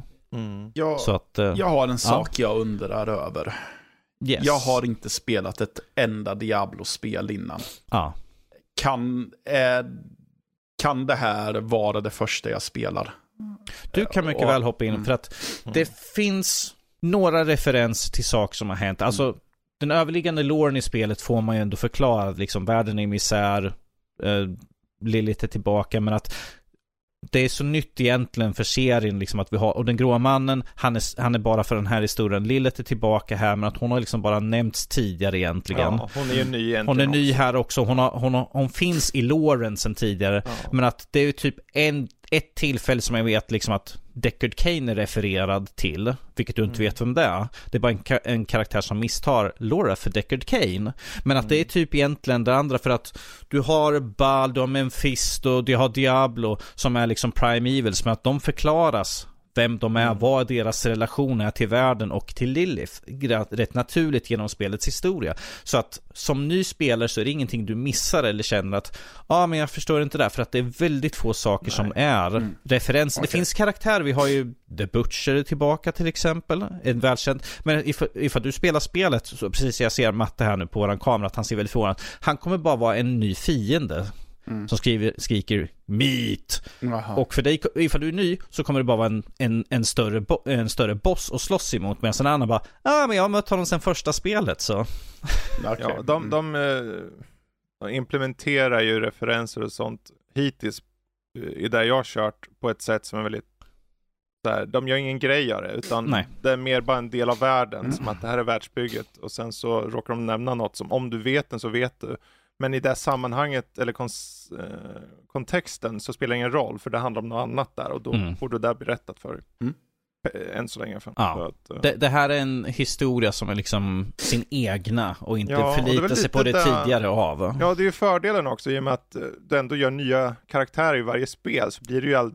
Det måste ju få en egen historia på något sätt. Och det måste, saker måste Eh, förklaras för att det är ja. nya karaktärer och enligt en historia så behöver Sen man ju är det- förklara liksom vad är det som pågår. Jag tror också ett skäl till varför de måste göra lite nytt, alltså förklara för folk, eller göra, börja en enkel ny berättelse är för att det är 11 år sedan det är föregående 11 år sedan, för sen, precis sen trean eh, kom ut. Sen skulle vi inte säga, jag, ju, ju inte Shakespeare direkt. Eh, Nej, alltså om, Men, om man eh, bara alltså, ser till den grundläggande historien. En ondska kommer till världen, du ska stoppa den. mm. That's it. Det, Shakespeare är ju Shakespeare och det är ju väldigt mycket jävligt bra som inte är Shakespeare fortfarande. Ja, Mm. precis. Precis så. Men eh, vi, vi återkommer säkert till Diablo. Um, undrar om jag ska ta och riva av något skit då. Nu var jag med där och förstörde när du pratade om Diablo Det är förvisso. där, lugnt, men, det är lugnt Fredrik, det är lugnt. ehm, jag kan ju prata om att vara en hund istället. Oh, woof, woof. Jaha. Jag har nämligen kört eh, Humanity. Eh, det är ett spel som är en slags pusselplattformande eller actionplattforming. Jag vet inte. I alla fall är det pusselspel i grunden. Eh, tänk er ett eh, ungefär Lemmings i 3D. Eh, men där du istället då med hunden, det här är lite ironiskt då, för hunden du uppenbarar dig som, eh, egentligen är, säg, säger en, en gudaröst här, hej du har kommit tillbaka till världen, och så säger din hund, men jag var ju människa, vad har hänt? Varför är jag en hund? Varför är jag en uh, hundande? Uh? Jo, därför, säger guden. Okej, nu ska du leda de här massan med människor här, de är själar, de ska ko- nå himlen liksom. Mm. Typ. Så du ska bara föra människor från punkt A till punkt B. Och det låter ju enkelt. Ja, Ja, så enkelt är det inte förstår du, gosse. ja okej. Det är nämligen så här att eh, du, din lilla hund lär sig kommandos. Mhm. Som att han lär sig, okej, jag, jag har lärt mig det här kommandot som är att eh, vända.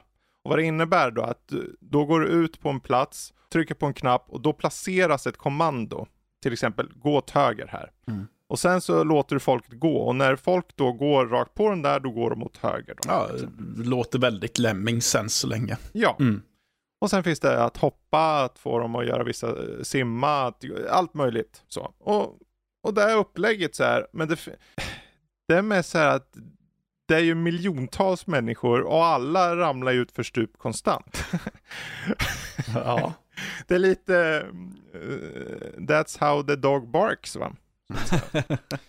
Ehm, och jag tycker det är ett sånt där litet spel rent konceptuellt som man tänker är lite så här kanske gjort lite tråkigt. Men som ändå är ett perfekt spel att bara, ja men jag startar upp, kör ett par banor. Jag startar upp, jag kör hela kvällen. Jag startar upp, kör en halv bana, jag är nöjd. Förstår ni? Att det Mm. är ett sånt där perfekt spel att bara hoppa in i, lösa ett par pussel och vara nöjd. Mm. Eh, och sen är svårighetsgraden ökar ganska rejält. Du behöver, för varje bana så kommer det finnas två gyllene män. Eller gubbar. Ohoho. Ja. Och då Inte- ska du det är inte ta- den bleka mannen, den gyllene Nej, inga bleka män. Här är guldgubbar som, som står. Och då ska du nämligen få din massa av människor, för de har en, en specifik punkt som de börjar ifrån och sen måste du se till att de går då till rätt plats. Och då ska de korsa path med den här guldgubben, då följer den med i strömmen. Och för varje bana så är det x antal då guldgubbar och för att låsa upp nästa niv- vad ska man säga, värld eller sekvens som det kallas det i spelet så måste du ha klarat att få minst x antal guldgubbar att gå igenom portalen. That's it. Mm. Så att säga att du, de kallar det sekvenser och det är mer eller mindre värld 1, värld 2, värld 3 och så vidare. För att nå värld 2 så ska du ha nått till exempel, du ska ha fått 10 guldgubbar att gå igenom de här portalen. Så då får du sitta där och, okej, hur ska jag göra här? Den här var lite klurig, den här fick jag inte riktigt. Du kan klara banor utan att behöva få igenom de här guldgubbarna nämligen. så länge du får x antal människor att gå igenom slutportalen så, så klarar du eh, av banan i regel. Men eh, det blir milt sagt klurigare och klurigare och är det så att ni är på jakt efter den här typen av lite 3D pusselplattformande med lite sött och lite unikt utseende skulle jag rekommendera Ja, Humanity. ja, jag har varit nyfiken på det flera gånger men Mm. inte blivit Vet av. vi att det har ju PSVR 2-stöd också. Ifall man kör Yes. på Playstation. Det är VR-stöd på Steam också. Mm. Och eh, ja, är det så att ni har Playstation Plus Extra så är det till och med kostnadsfritt där. Bra, då har jag ingen anledning att tveka längre. Nej, har du, har du extra? Ja, jag eh, uppgraderade mig i, ehm, igår faktiskt. Perfekt. Ja, då är det bara att ta ner Ja. den. Det är där jag har kört den ifrån. Mm. Så att eh, jag tycker det är så här, det, jag skulle inte säga att spelet kanske håller i längd. Det är inte sånt här spel som jag bara, åh, 70 timmar med det här, det vill jag ha. För det är 90 banor totalt, men sen har du också en stage creator så kan du göra egna banor om man vill så. Mm. Eh, och förödmjuka sig online när de bara, det här är den sämsta banan jag någonsin sett, du är så jävla usel. Voff, säger jag, så går jag. Eh, bra, men vi kan väl hoppa vidare så får vi se här. Vill du prata om Forspoken Intanta vid tröst eller eh, Star Wars Vision säsong 2 där nu? Ja, det spelar ingen roll. Vad är ni sugna på att lyssna om mig prata om? Vad vill ni höra mig tjata om? Ja, ta Forspoken då. Forspoken, yes. Ehm, Intanta vid tröst. In Tanta We Trust, och Tanta vet vi alla att det är ju liksom ett namn för de ledande eh, Alla tre som orkade köpa det spelet. Alla tre som orkar köra, precis. Tanta är liksom en titel mer eller mindre eh, för leda, ledarna av landen eh, i Forspoken. Men att det här är ett spel som utspelar sig efter man har klarat av första spelet och eh, vår kära huvudkaraktär försöker fortfarande eh, ta reda på hur ska hon få bort den här dimman som ligger över världen. ehm, som fortfarande förpestar världen och gör att de bara lever i små fästen sådär. Och det är ju upp till Frey och Cuff, hennes magiska armband. Eh, som hon har inre monologer med tillsammans med honom sådär. Att de hör en mystisk röst som bara hon kan höra. En till mystisk röst som bara hon kan höra. Det, hon, Oj hör, hon hör mycket i sitt huvud. Som säger att den ska visa henne till vad som ledde upp till kat- hur katastrofen kom till landet. Och då blir Frey tillbaka kastad till eh, en kropp av en karaktär som utspelar sig under första kriget med det, andra landet som Kaff kommer ifrån. Eh, och hon får uppleva dåtiden eh, och liksom följa och se vad det var som hände. Så att vi får liksom hoppa tillbaka i tiden, spela som en ny karaktär så att säga, utan Freys krafter, eller Kafs krafter då.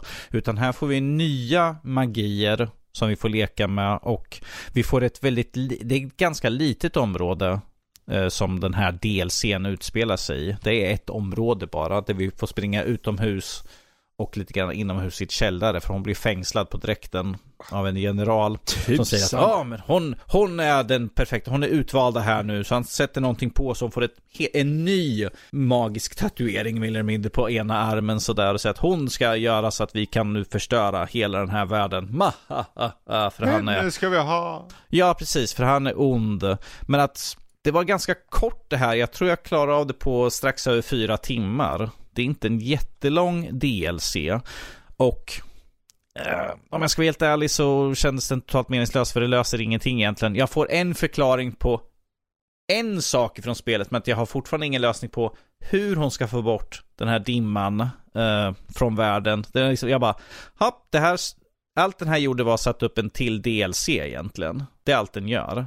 För det är liksom så här, okej, för det slutar med liksom, ja ah, men nu vet vi hur det här hände. Ja, nu är det dags för ut på en resa. Jag bara, uh... Ja, någon sån här cliffhanger-skit. Cliffhanger, yes. Och jag bara liksom, på direkten liksom zooma ut på kartan liksom. Jag tittar liksom, så finns det några? Nej, det är exakt samma. Så, ja, en till DLC alltså.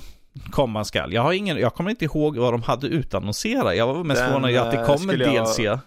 Tvivla på att den kommer om jag ska helt ärlig. Jag är bara förvånad att den här kom ut, för jag såg det bara helt plötsligt i mitt flöde liksom att nu finns den här tillgänglig. Jag bara, vänta, när jag recenserade spel så fick jag en sån här deluxe-utgåva eller vad det var för något. Jag bara, jag har tillgång till det, jag har, gör ingenting annat, jag kan testa på bara för att se och liksom vad det, plus att det var en sån liten nedladdning. Jag bara, jag kan ta ner och se vad det är för något. Det var bara willy-nilly att jag tog och testade. Så där. Jag bara, det är ett skitspel. Kunde ha varit bra. Kunde ha varit bra, men att de har spritt ut. Jag har kollat på min karta, det är så mycket områden som fortfarande är grått för att jag inte har varit där och som inte har någonting med själva huvudhistorien att göra. Jag bara, det, som jag sa då, att det är för mycket utfyllnad för vad som är i spelet egentligen. Mer fluff än det är värt. Mm. Kunde ha tag, tagit bort 50-60% av kartan säkert och då hade det varit lagom. Mm. Men att det var en kort liten historia men den satt bara upp liksom för mer som komma skall och jag vet, kommer inte ihåg vad de har sagt. Jag menar studion existerar ju inte ens längre så att det är ju liksom Nej, den, det är nog där... väldigt tveksamt. Där är jag rädd. Ja, jag menar de, de, studion blev upplockad, eller upp i resten av Square Enix, någon av deras andra studios. Så att det här är väl någonting som ligger men att det är ju, jag tror kontraktuellt De hade ju lovat att det skulle komma. De måste göra det som, de har ju sålt de här deluxe edition där är utlovat att x antal saker ska komma ut ju. Så att annars kommer de bli stämda skiten ur ifall de inte gör det. Det har jag ju sett förr när folk har tagit bort grejer att det blir ett jävla krångel för dem. Så ja, det var bara en kul sak att det kom någonting sådär men att för vad det är så eh, var ett med i vinden. Okej. Okay. Ja. Ett med i vinden. Ett med i vinden. Du, du, det är liksom med borta. Ja, är Severance ett med i vinden? Nej, det tycker jag definitivt inte att det är. Berätta lite, vad är det här? Jag, vi har kanske pratat om det förut. Uh, men, uh... Jag har inte pratat om det i podden i alla fall. Nej, jag uh, tänkte på mest på mig. jag har gjort, men jag kommer inte ihåg om jag gjort uh, Severance är en tv-serie som utspelar sig i typ samtiden med lite futuristiska inslag här och var. Men vad det framförallt handlar om är att vi har en, eh, en liten skara människor som eh, jobbar på, i en kontorsbyggnad. Och vi får reda på att de jobbar på en våning som kallas för den avhuggna våningen, eller the severed floor. Mm. Och vad, vad som vad det innebär är helt enkelt att den personen de är på sitt arbete existerar bara på arbetet. För när de eh, åker hem ifrån arbetet så har de inget minne av sin arbetsdag överhuvudtaget. De vet inte vad de gör för det här företaget. De vet inte vilka de jobbar med eller någonting. De vet inte ens om de egentligen trivs på arbetet. De vet bara att de jobbar där och sen är det inget. Så, och då är det ju ett företag som heter Lumen som driver det här som just, ja, det är att de liksom avlägsnar en bit av hjärnan ifrån. Eh, och då är det ju huvudpersonen Mark, tror jag han heter, mm. eh, som eh, vi får följa. Och han, ja, han trivs väl så bra man nu kan trivas med den här situationen. Han är inte en jätteglad människa privat.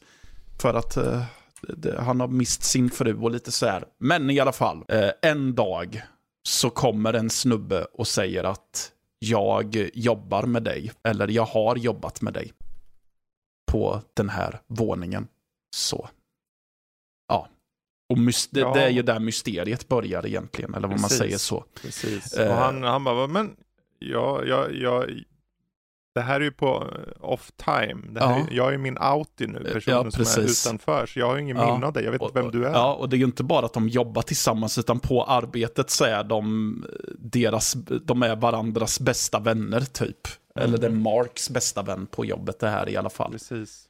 Så, och eh, den, den här killen han, an, Davy tror jag han heter, eller något sånt. Eller Pity. Mm. Eh, antyder att eh, det är något fuffens i görningen och tycker att Mark ska undersöka det här.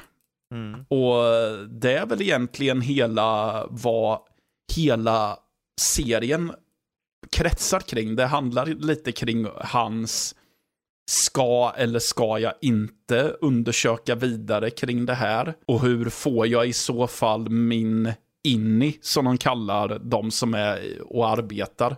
Hur får jag han att fatta att han ska eh, forska vidare kring det här? Går mm. det ens?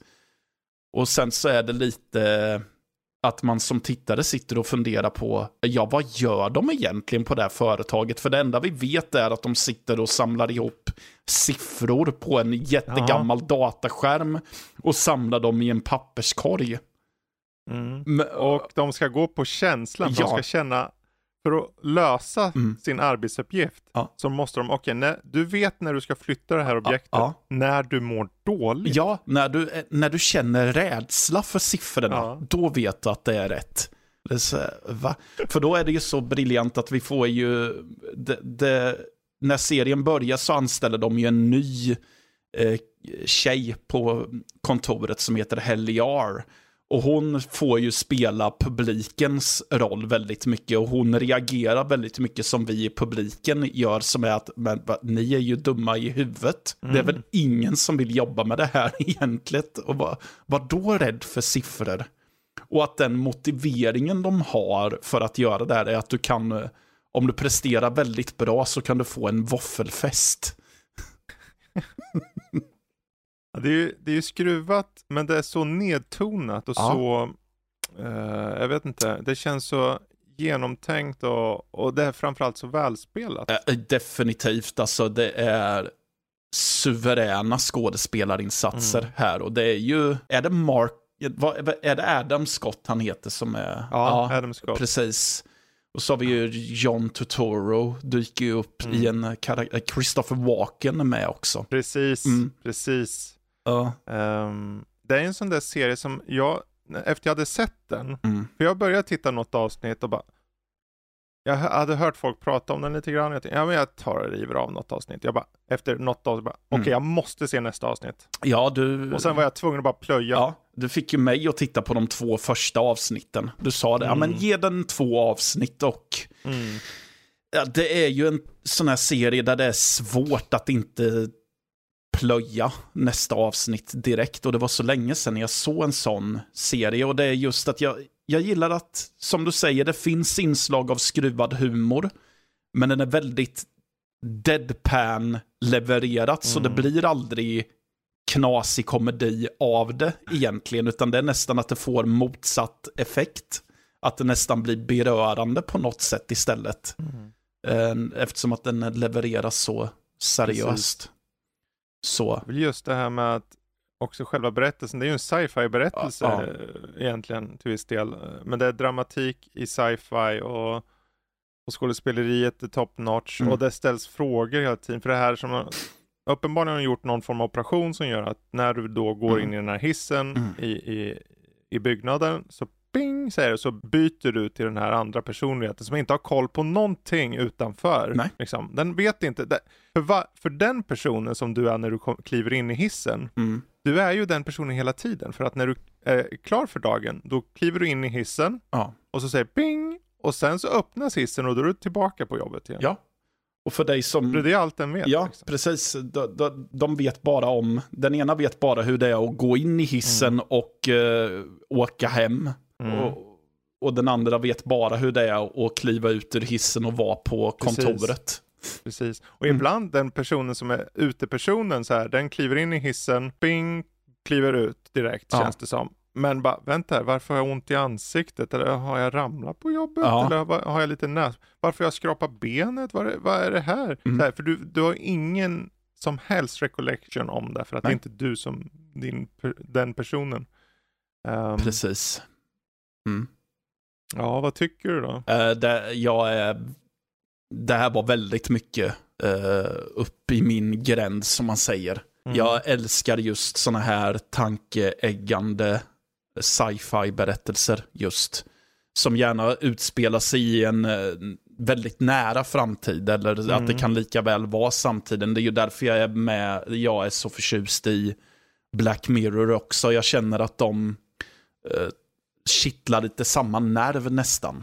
Mm. Så att eh, eh, lite det här klassiska, hur långt är vi villiga att låta företag gå och så. Mm. Eh, så för det är ett väldigt inflytelserikt företag, Lumen Precis. som de heter. De har många Precis. avgränsningar men ingen vet riktigt vad det är de pysslar med. För vi får ju också reda på att det är många som protesterar mot just den här um, severance operationen. För att de tycker att det är inhumant och allt vad det heter. Men när man ser Marks perspektiv så är det, va, Mm. va vadå? Nej, jag mår väl inte sämre än någon annan. Typ. Det, är så här, det finns mycket frågeställningar i det, så här med kring just uh, storebror ser dig-tänket, uh, just uh, myst- mystik överlag, Ja. överlag i, i vart kommer den här.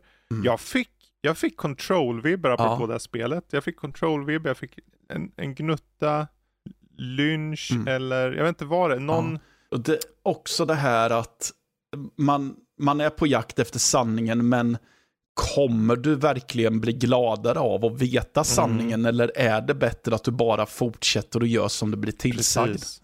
Ja. Och sen att göra de här, att arbets... Men varför, och det, de här, Mm. som du var inne på förut, Ja. med den här arbetsuppgiften om att, okej, din arbetsuppgift säger de till den nyanlända, Ja. är att på den här datamaskinen på skärmen så ser du uppenbarligen siffror. Mm. När du känner att du mår dåligt av en viss siffra, då har du träffat rätt. Den ska du kasta i den här eh, virtuella soptunnan. Ja, Och de, precis som oss, som du sa Mm. förut, så här, "V- nej, va? exakt. Vad, vad, va? Mm. Det är ju helt, vad, vadå känna? Mm. Och sen plötsligt sker saker Ja. i serien. Mm. Ehm, och jag vill ha svar på de frågorna. Och där, Ja. det är så här, jag är nästan orolig. Hur ska ni... För jag tyckte den här första säsongen var briljant. Det, den är fantastisk från början till slut. Originell, Ja. briljant, Mm. bra skådespeleri. Uh, få folk att prata om den. Ja. Och jag, jag blev så här i efterhand nästan lite så här, åh, synd att jag inte såg den varje vecka. Det här hade varit perfekt att snacka med folk om. Ja. Såg du avsnittet? Mm.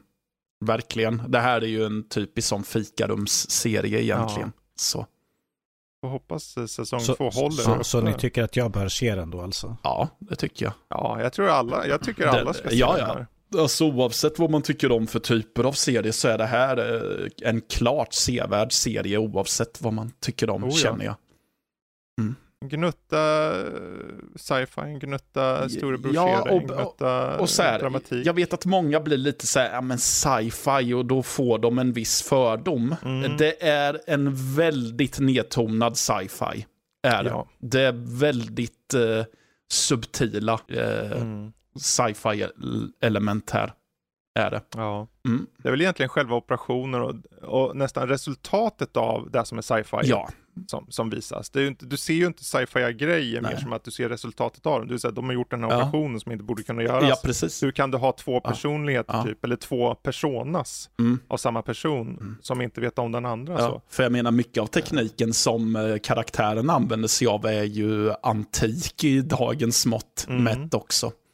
Precis. Så jag men, Ja. menar, kolla bara på dataskärmarna de arbetar på. Ja, de känns så här 80-tal. Det är en sån här estetik över hela Ja. den här byggnaden och allting som känns så här.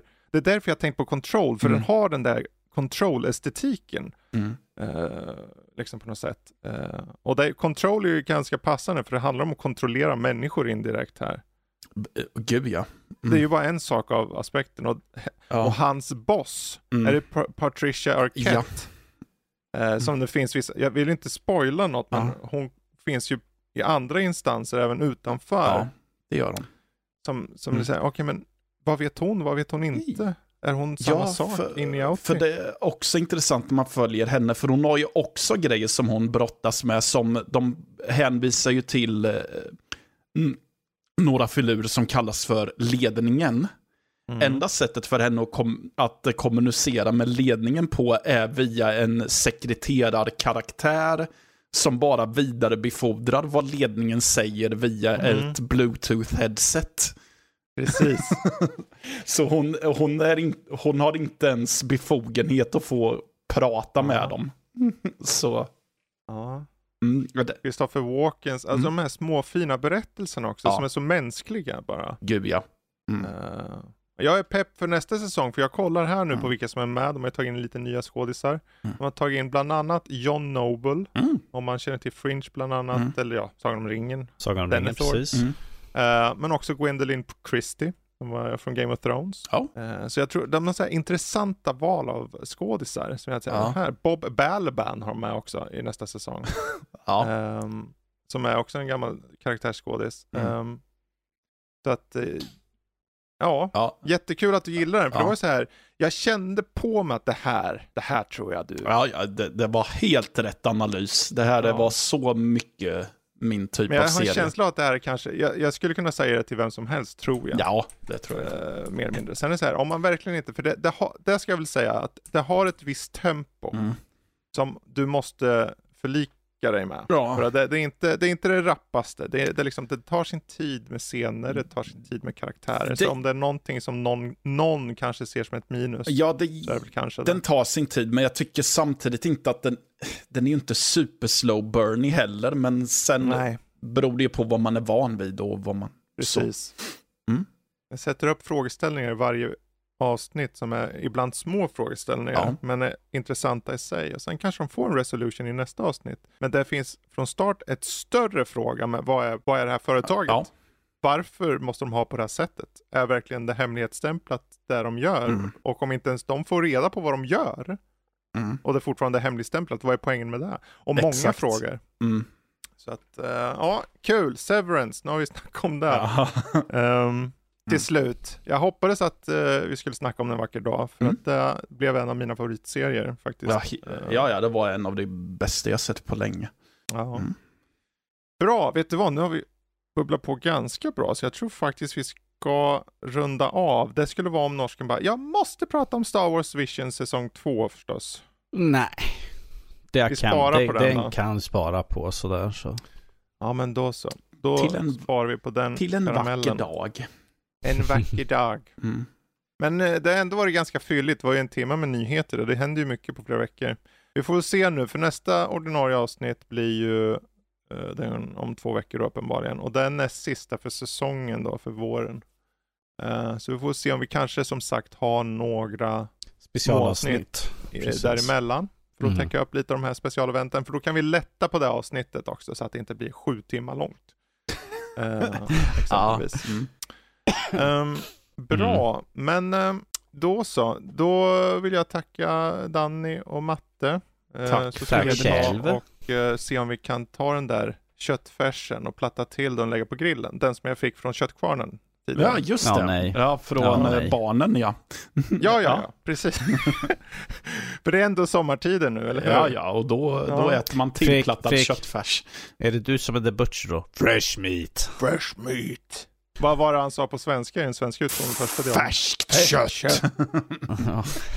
Ja, färskt kött. Men är det så ni vill ha mer av oss så vet ni ju eh, vid det här laget. Hoppa in på nördliv.se och eh, ta del av alla recensioner och allt annat mustigt.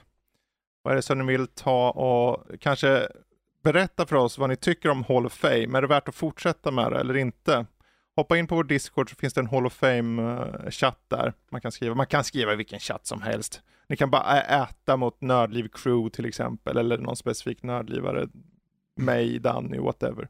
Och säga vad ni tycker. Mm. Det vore intressant att veta. Är det värt att fortsätta till höst eller ska vi, är det dags att avsluta? Ja, ni får bara skriva till mig om ni tycker att jag är briljant och om ni talar om det för mig.